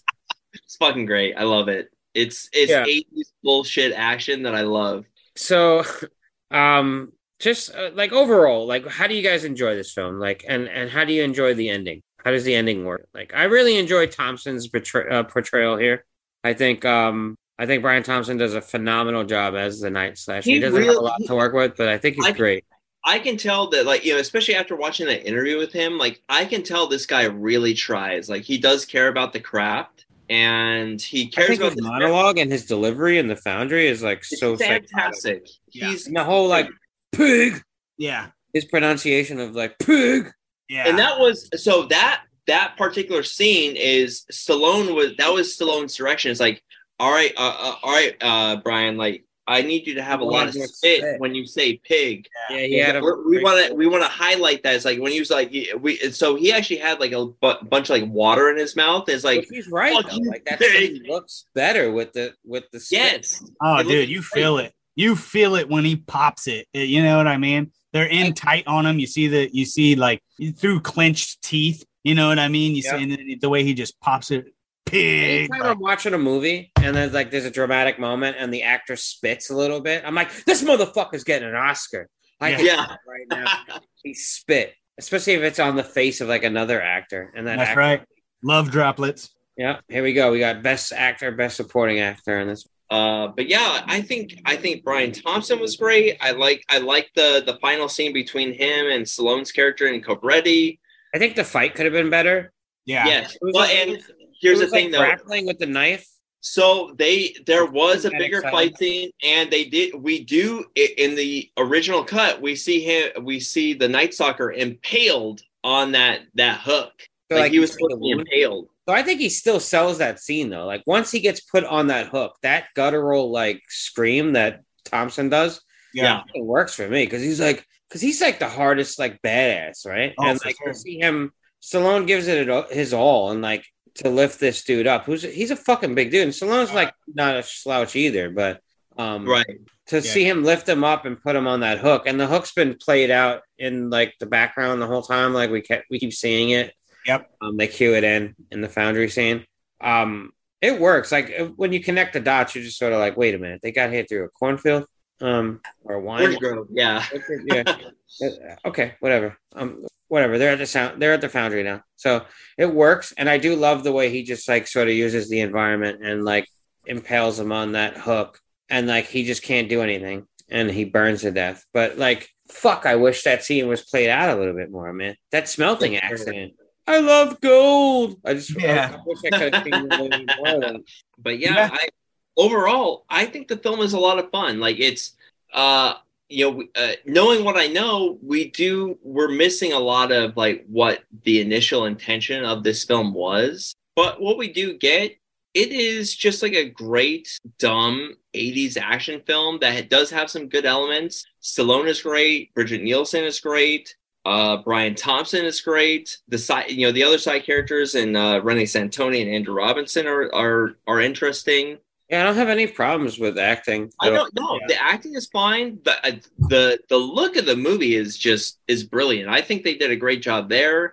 Um, yeah, it's more of like the the story kind of like I think suffers a little bit with all the cuts, but it's I, I enjoyed it. Like this, uh, for what it is, it's uh it's fun, and I I, I ended up really liking it a lot. I will say the director has a real thing for like shots of birds flying. There's several shots of like birds. The camera like pans up and we just see birds flying into the air. Like I don't know. As long as, as long as he does it better than Birdemic, we're good. yeah. No, did you, uh, you look like you might have had something to say, you wanted to say just a minute ago. I wasn't sure. If you wanted to- Just the the I enjoyed the ending. Uh, I thought it was good. Um, overall, it was it was a I, I had never seen it before, so it was it was new to me. Uh, I enjoyed it. It felt Rob, you know new to you a- also, right? what was that? No, I'm saying Rob. It was also new to you as well, right? It was new to me as well. Might Yes. as well establish that anyway. Like who's seen it, who hasn't seen it. So like this was my pick. Obviously, I've seen it, but Right. uh, But uh, yeah, I had a good I had a good time with it. Nice. I, I guess with that, um, you guys want to go into actual like uh reviews, uh, rating? Yeah, yeah. Let's let, let's rate this bitch. All right, uh, it's my pick, so I'll go first. Um, so some pros in my review. Overall, I think um, I think Marion Cobretti, aka Cobra, is a pretty cool character. Um, you know, he's not as three dimensional maybe as you might want him to be, but for the most part, he's not like hollow either. Like he's not a cardboard stand-in. You know, he hits those tropes as far as like '80s macho action, but whatever. Like I like that kind of shit. I was brought up on that kind of thing. So Yeah, yeah. I dig those sort of films, and we don't really get those films anymore. There aren't films made like that anymore. Um, I just really like all the flash too about this character, and um, you know, like I said, there's no like real true character arc to him besides getting the girl. But you know, he's got style, and I dig it. Um, I enjoyed a lot of the cinematography, especially that opening shot, like I said, and there's like a bunch of darker scenes too at points that I enjoyed. Uh, and the city looked really nice and gritty too. I like the city look that they did. Um, that's something that a lot of things like movies do that you don't always like maybe uh, notice, but like when there's a good city scene, like selling a city in a, a setting in a s- in a movie is is crucial. And I think a lot of good films do it, and they do it well without you realizing that they're doing it. You know, you watch a film like Zodiac, and you're like, yeah, like Yeah, I thought that's a great example. yeah, I mean, Taxi, taxi driver. yeah, know, exactly. It's So, fucking. I oh, think it's this film does a decent job of establishing like that city um, atmosphere of his like apartment and the hospital and like the police station. Um, overall, I think it does a really good job there, and I think the cinematography, like I said, was really good. Like m- better than I thought it was going to be. You know what I mean? Like Mhm. that is that opening scene is really cool to me. I don't care like uh it just it it pulls me in right away. I'm like, fuck yeah, I like this image. Like I just you know, it's like art and it's moving art. Like even though the first initial image of like Cobra and the the the bike rider fade, the rest of the image maintains that cool style. And I like the way it keeps going out throughout the beginning until we finally see who the writer is. I thought the soundtrack and score was pretty good too for what it was. I thought they gave like a a synthy horror score to a lot of the scenes, which I thought lended well for the villain in this Yeah. because this film, like, I feel like relies really a, lot on the villain. Like this is one of those films that like he's not he's not established as much as I would have liked. But for the time that we get Brian Thompson on screen, like he's fucking memorable, man. Like Yep. he's great as a night slash. He's imposing as fuck. He's scary. That knife's scary. His fucking look is scary. His leather skin is scary. Like, Yeah. it's he just does a great job, man. And I would have loved. I really would have loved to have seen him in like more stuff. Like I would like to see him as like a Bond villain. yeah, he would have Oh, been great as a. Bond villain. I think he would be great as uh, as like, a sub, like one of the like uh, uh like one of the sub bosses, like Batista. You know, yeah, like the Batista role. Exactly. Exactly. he'd be like perfect for that. Absolutely. Absolutely. Put Bond through the ringer for like 20 minutes until Right. Bond gets the best of him, you know, by Yeah. throwing a fist in his face or something like that. Hell yeah. but yeah, no, uh, I think Brian Thompson is like actually one of like the biggest fucking like highlights of this film, in my opinion. It's funny that this is a Stallone movie, but like, man, I remember the night uh, slasher the most out of this film. That's Mhm. the thing I remember the most.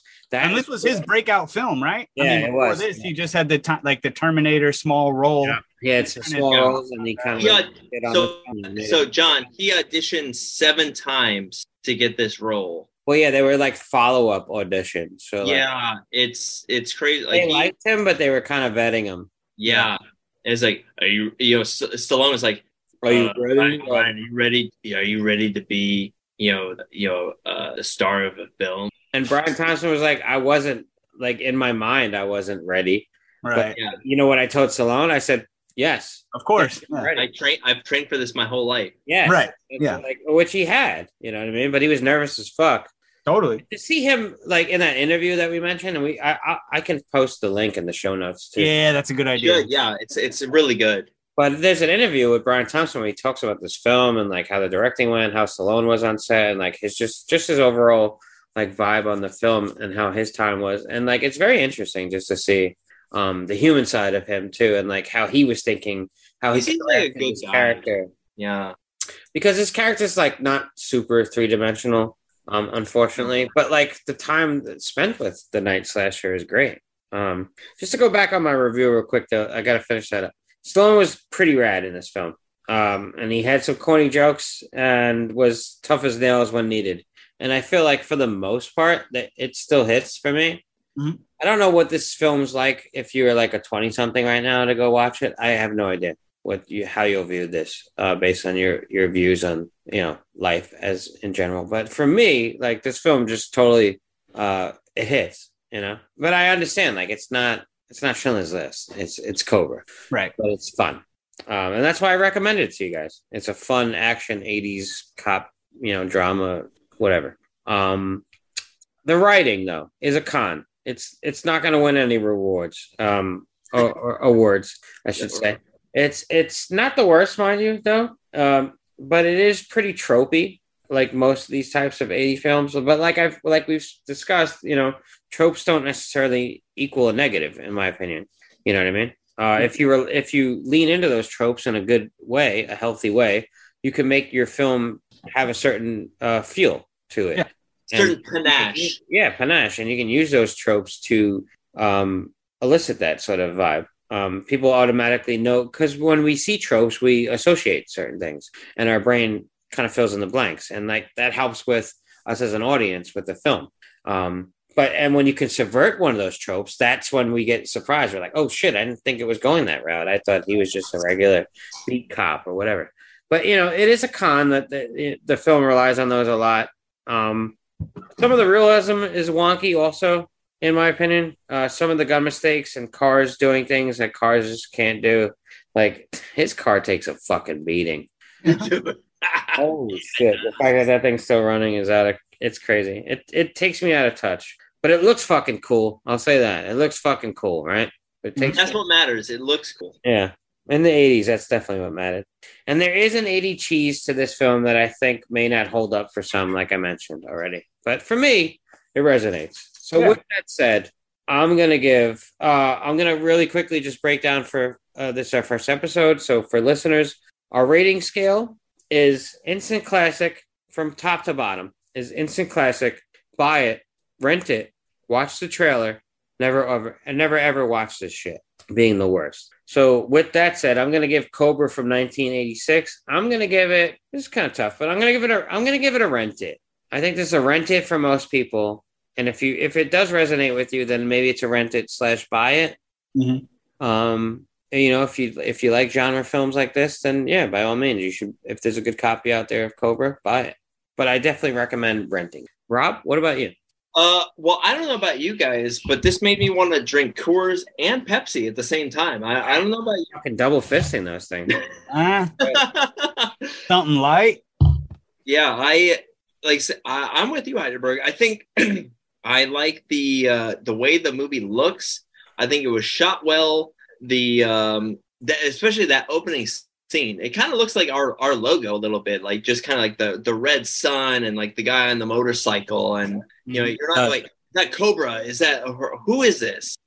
And so already you're you're invested in the film. Like who who like what's going on? What are what are we dealing with here? Uh, we got you know I think a great uh you know kind of uh, female lead in uh, uh, Brigitte Nielsen with the, uh, her character is Ingrid. Uh, Cobra is awesome. We got like a, I think a great like sidekick and Tony Gonzalez, um, Reni Santoni's character. Mhm. We have a great villain in the Night Stalker, played by Brian Thompson. Um, and yeah, we didn't get like the we didn't get the whole film that we should have gotten. Uh, you know, like I said, I talked about how Stallone made several cuts for specific reasons. Like one, one was so that we we didn't get the X rating, so the so the the violence was not as much as we should have gotten. We didn't get as much of a background into the cult as we should have gotten, and then we got another cut that didn't, you know, so that we could have more viewings of Cobra uh, as opposed to like you know Top Gun, which came out around the same time. But despite all that, it's it's it's a fun movie. It's it's kind of a like you said a popcorn movie, which is not a it's not a misnomer. That that's it's totally fine to be a popcorn film. That means like people are gonna enjoy it. We're gonna we're just gonna enjoy our beer. We're gonna enjoy our popcorn. We're gonna watch the movie. We're gonna enjoy it and have a Yeah. good time. That's what a popcorn film is. And but I think there's enough there where it's like I want to know more about the cult. I want to know more about like these characters. And unfortunately, we just we don't get that, and that and that's okay. It, it, it is what it is. Um, but it is fun. It's a lot of fun. I think the story behind the film is fun. Uh, and like yeah, like I said, like all the supplemental material that I've looked at for this film is a lot of fun. And I'm I'm with you, Hydraberg. I'm gonna go with like this is definitely a rent it. Um, and for a certain for a certain person, this is gonna be like a like a kind of in between a rent it and buy it. Like you, you know, if you if you can find like a good Blu-ray of this, go ahead and buy the film. It's you're not. I don't think you would regret it. I, I don't know if this is a film I'm gonna watch consistently, but every once in a while, I was like, oh yeah, Cobra. Let's watch. You know, I I I, I kind of need some fun in my life. Let's go watch Cobra. Yeah. Um. So yeah, I, I'm gonna go with Rent It as my uh my rating. Rob, by the way, you look like maybe you should eat more fish and rice. I don't know. I'm just saying. A little more, yeah. well, I did buy some more fish today at the Korean market. So Yeah. What about you, Jon? What do you think about Cobra? Uh, so for me, um, this was cool. I enjoyed it. Uh, I kind of already touched on on on uh my my view list of it. Right, I really fuck with Brian Thompson. Uh, Shao Kahn. Mm. That shit. That that that alone sold it for me. Right. Um, I think I'm a little bit just behind you guys. I think this is a a, a watch watch the trailer, right?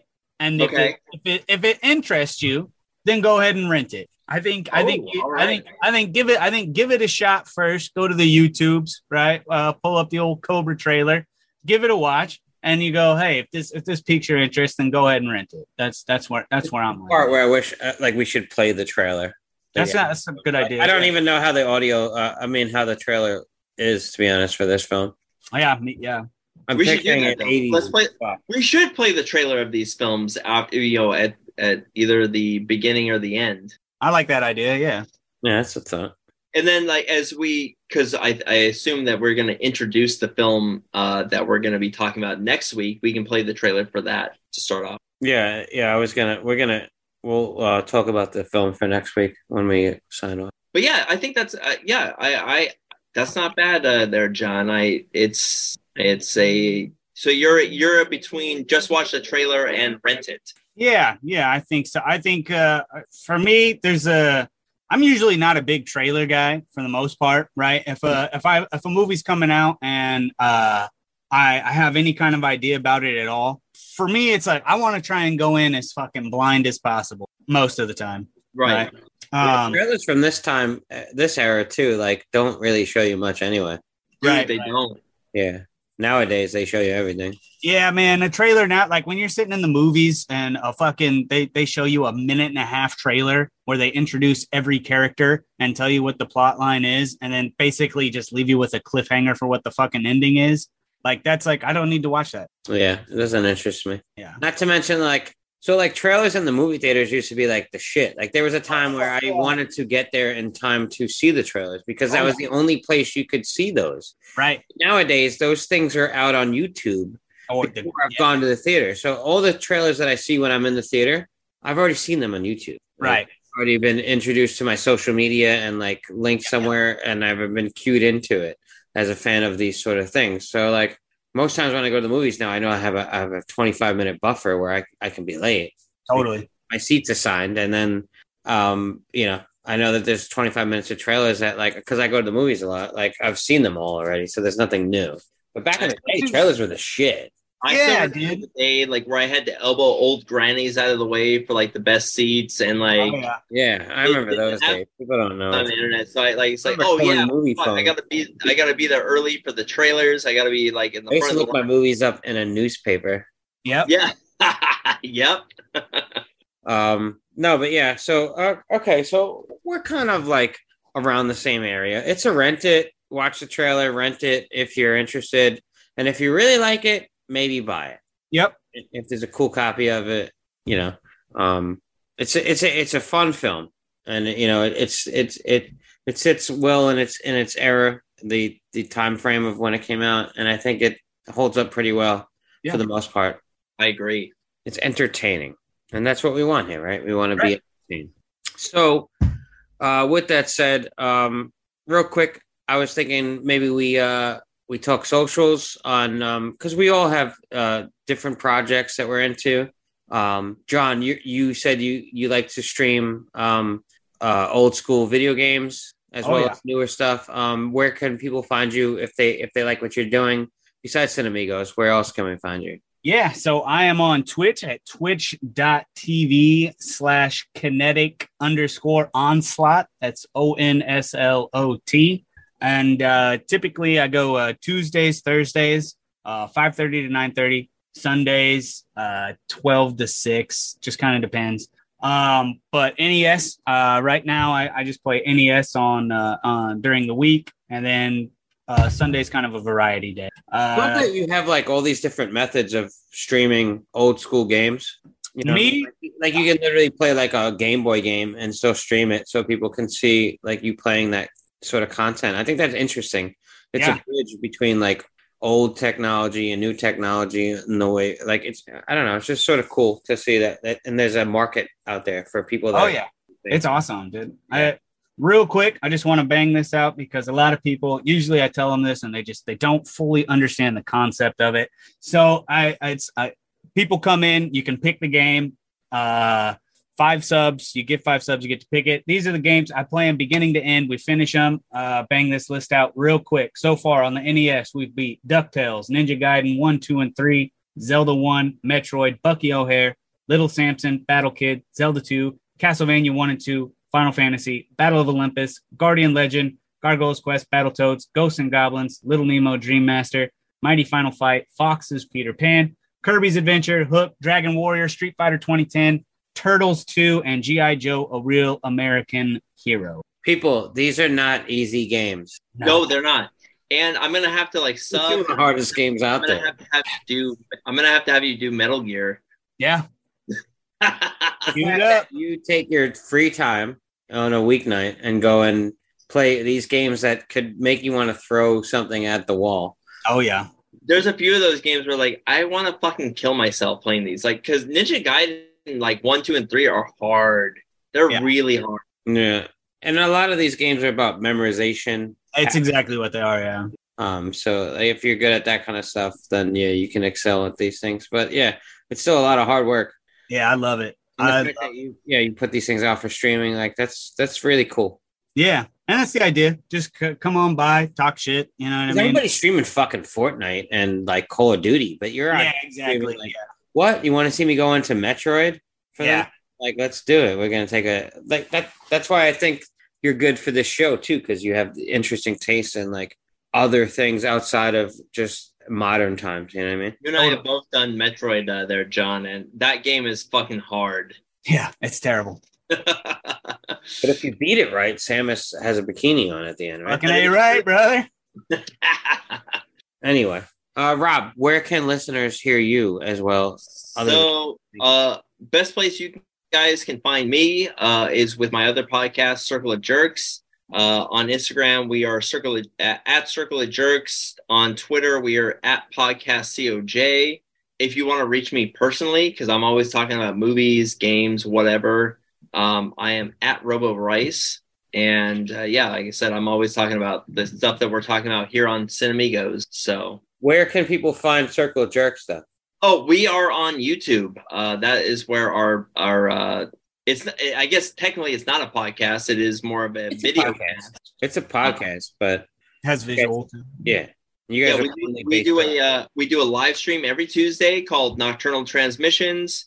We uh we do a um, we do have our main show that we have like guests on. We just released our episode on the steel helmet. Uh, we also and uh, we did was it the golem and the Steel helmet the last couple of weeks. We're gonna have Hydraberg uh, Hydraberg's episode on aliens coming up here in a couple of weeks. I hope so, man. It's been a long time since we. Well, my, my boy Andy uh, kind of fucked up on the order. We we had talked about an order and he didn't release Andy? it.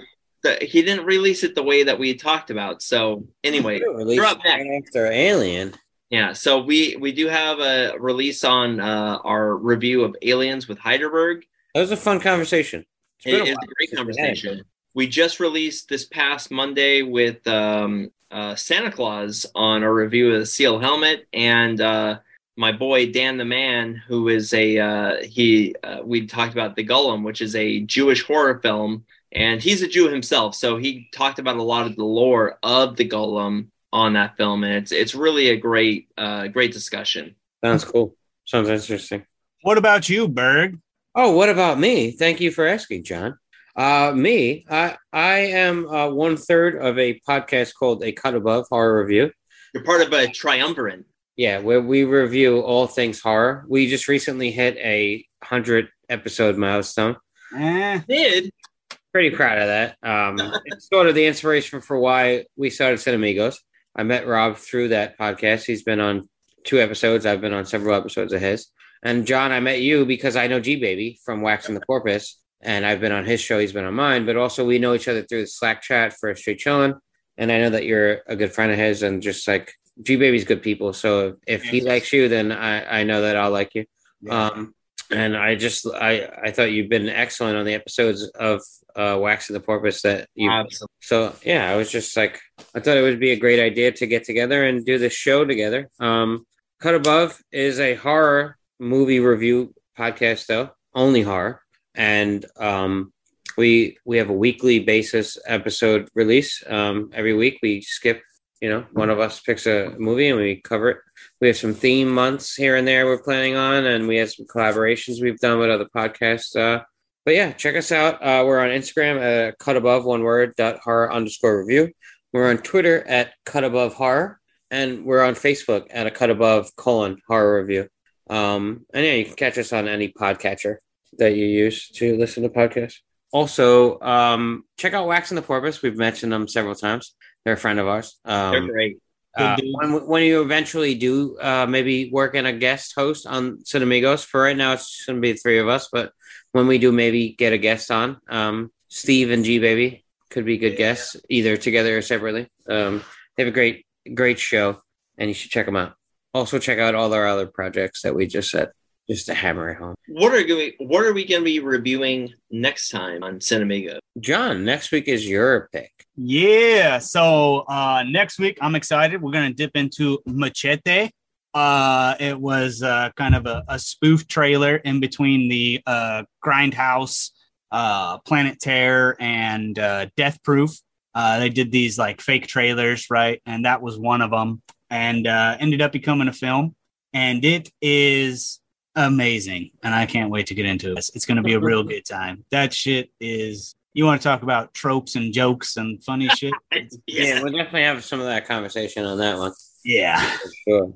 Oh yes. No, it's a good pick. Machete. I've seen Machete, and I also saw Grindhouse, and I'll touch on it when we cover it. But I saw Grindhouse in the theaters, and it's one of my favorite uh, theater experiences. I haven't seen any of that stuff, so that's what that's why we're gonna be talking about it. Yeah, I want you to watch the entire Grindhouse. Yeah. I'm I'm gonna get into that. So That, that is the way I recommend. Honestly, to be honest, I know it's a lot to ask, but like if you can just watch Grindhouse as a whole, that's the way to watch. Not just not watching Death Proof separately and then Planet Terror separately. Like that's the best way to watch is Planet Terror first, the fake trailers, and then um Death Proof. Like if you Well, can, I'm on, like, I'm on vacation right now, so that is my goal. I'm gonna watch all of it. Very odd that they separated them. A little Dude, I was so bummed when I went to go buy it and realized that it was fucking too complete. Like it was like, well, if you want it, you're gonna have to buy two separate. I separate. have the complete one. It Oh, dude, that's- that came out. It's a limited collector's edition. That's dope. so it's got the entire thing on one disc. That's awesome. Yeah. And then I realized, like, shortly after, yes, when they were like all introduced to like Blockbuster video, it was Death Proof by itself and then Planet Terror by itself. Fucking bullshit. And the fake trailers were like cut out or only attached Yeah. one of them. So it was like really weird that they would do that. I think it was just a way to the, the Weinstein's thought about making money um Sure. on films because it didn't it didn't make a lot of money to begin with. Um, you know, it's it's a very niche sort of thing, but it was amazing. It's a it's an ama- it's an amazing film. Um, but we should touch on that definitely when we do the episode. Yeah. So what I what I found if like if you're listening and you want to kind of follow along with us, which I'm hoping that you'll do, the trailers themselves are up on YouTube. You can watch all the the fake trailers. Mhm. and then unfortunately yeah i'm gonna have to watch the i had to rent both films se- uh, separate or all the films separately you know both the you know planet terror uh, death proof and machete. They're all separate. So you know it's, which is fine. I don't mind doing that. I'm just that is going to be like how you're going to have to view this film. But that's how i think you're going to get the full experience of what we're going to be talking about next week Yeah. Um, also, so just uh, to touch on our socials because we didn't really plug our show. Um, you know, we're new, but we do have socials. Uh, for Instagram, you can catch us at Cinemigos one word underscore podcast. And Rob on Twitter. We are at Tres Cinemigos, T R E S Cinemigos, uh, C I N E M I G O S. If you have any suggestions uh, for films, go ahead and hit us up. You know, maybe it's something we haven't seen. And maybe all three of us haven't seen it, and that could be something that we talk about on Uh, the. yeah, that's cool. That would be an interesting idea. Yeah. Once I mean, a month. that is the main theme. Is that like at least some of us haven't seen a film. Like we can't. We're not reviewing stuff that all of us have seen. Right. That's the main the main thing about our theme about our show is introducing somebody to a new film, expanding horizons, and becoming better cinemigos. Bingo. Yeah. So with that said, I'll sign us off with "You are the disease, and we are the cure." Good night, pigs.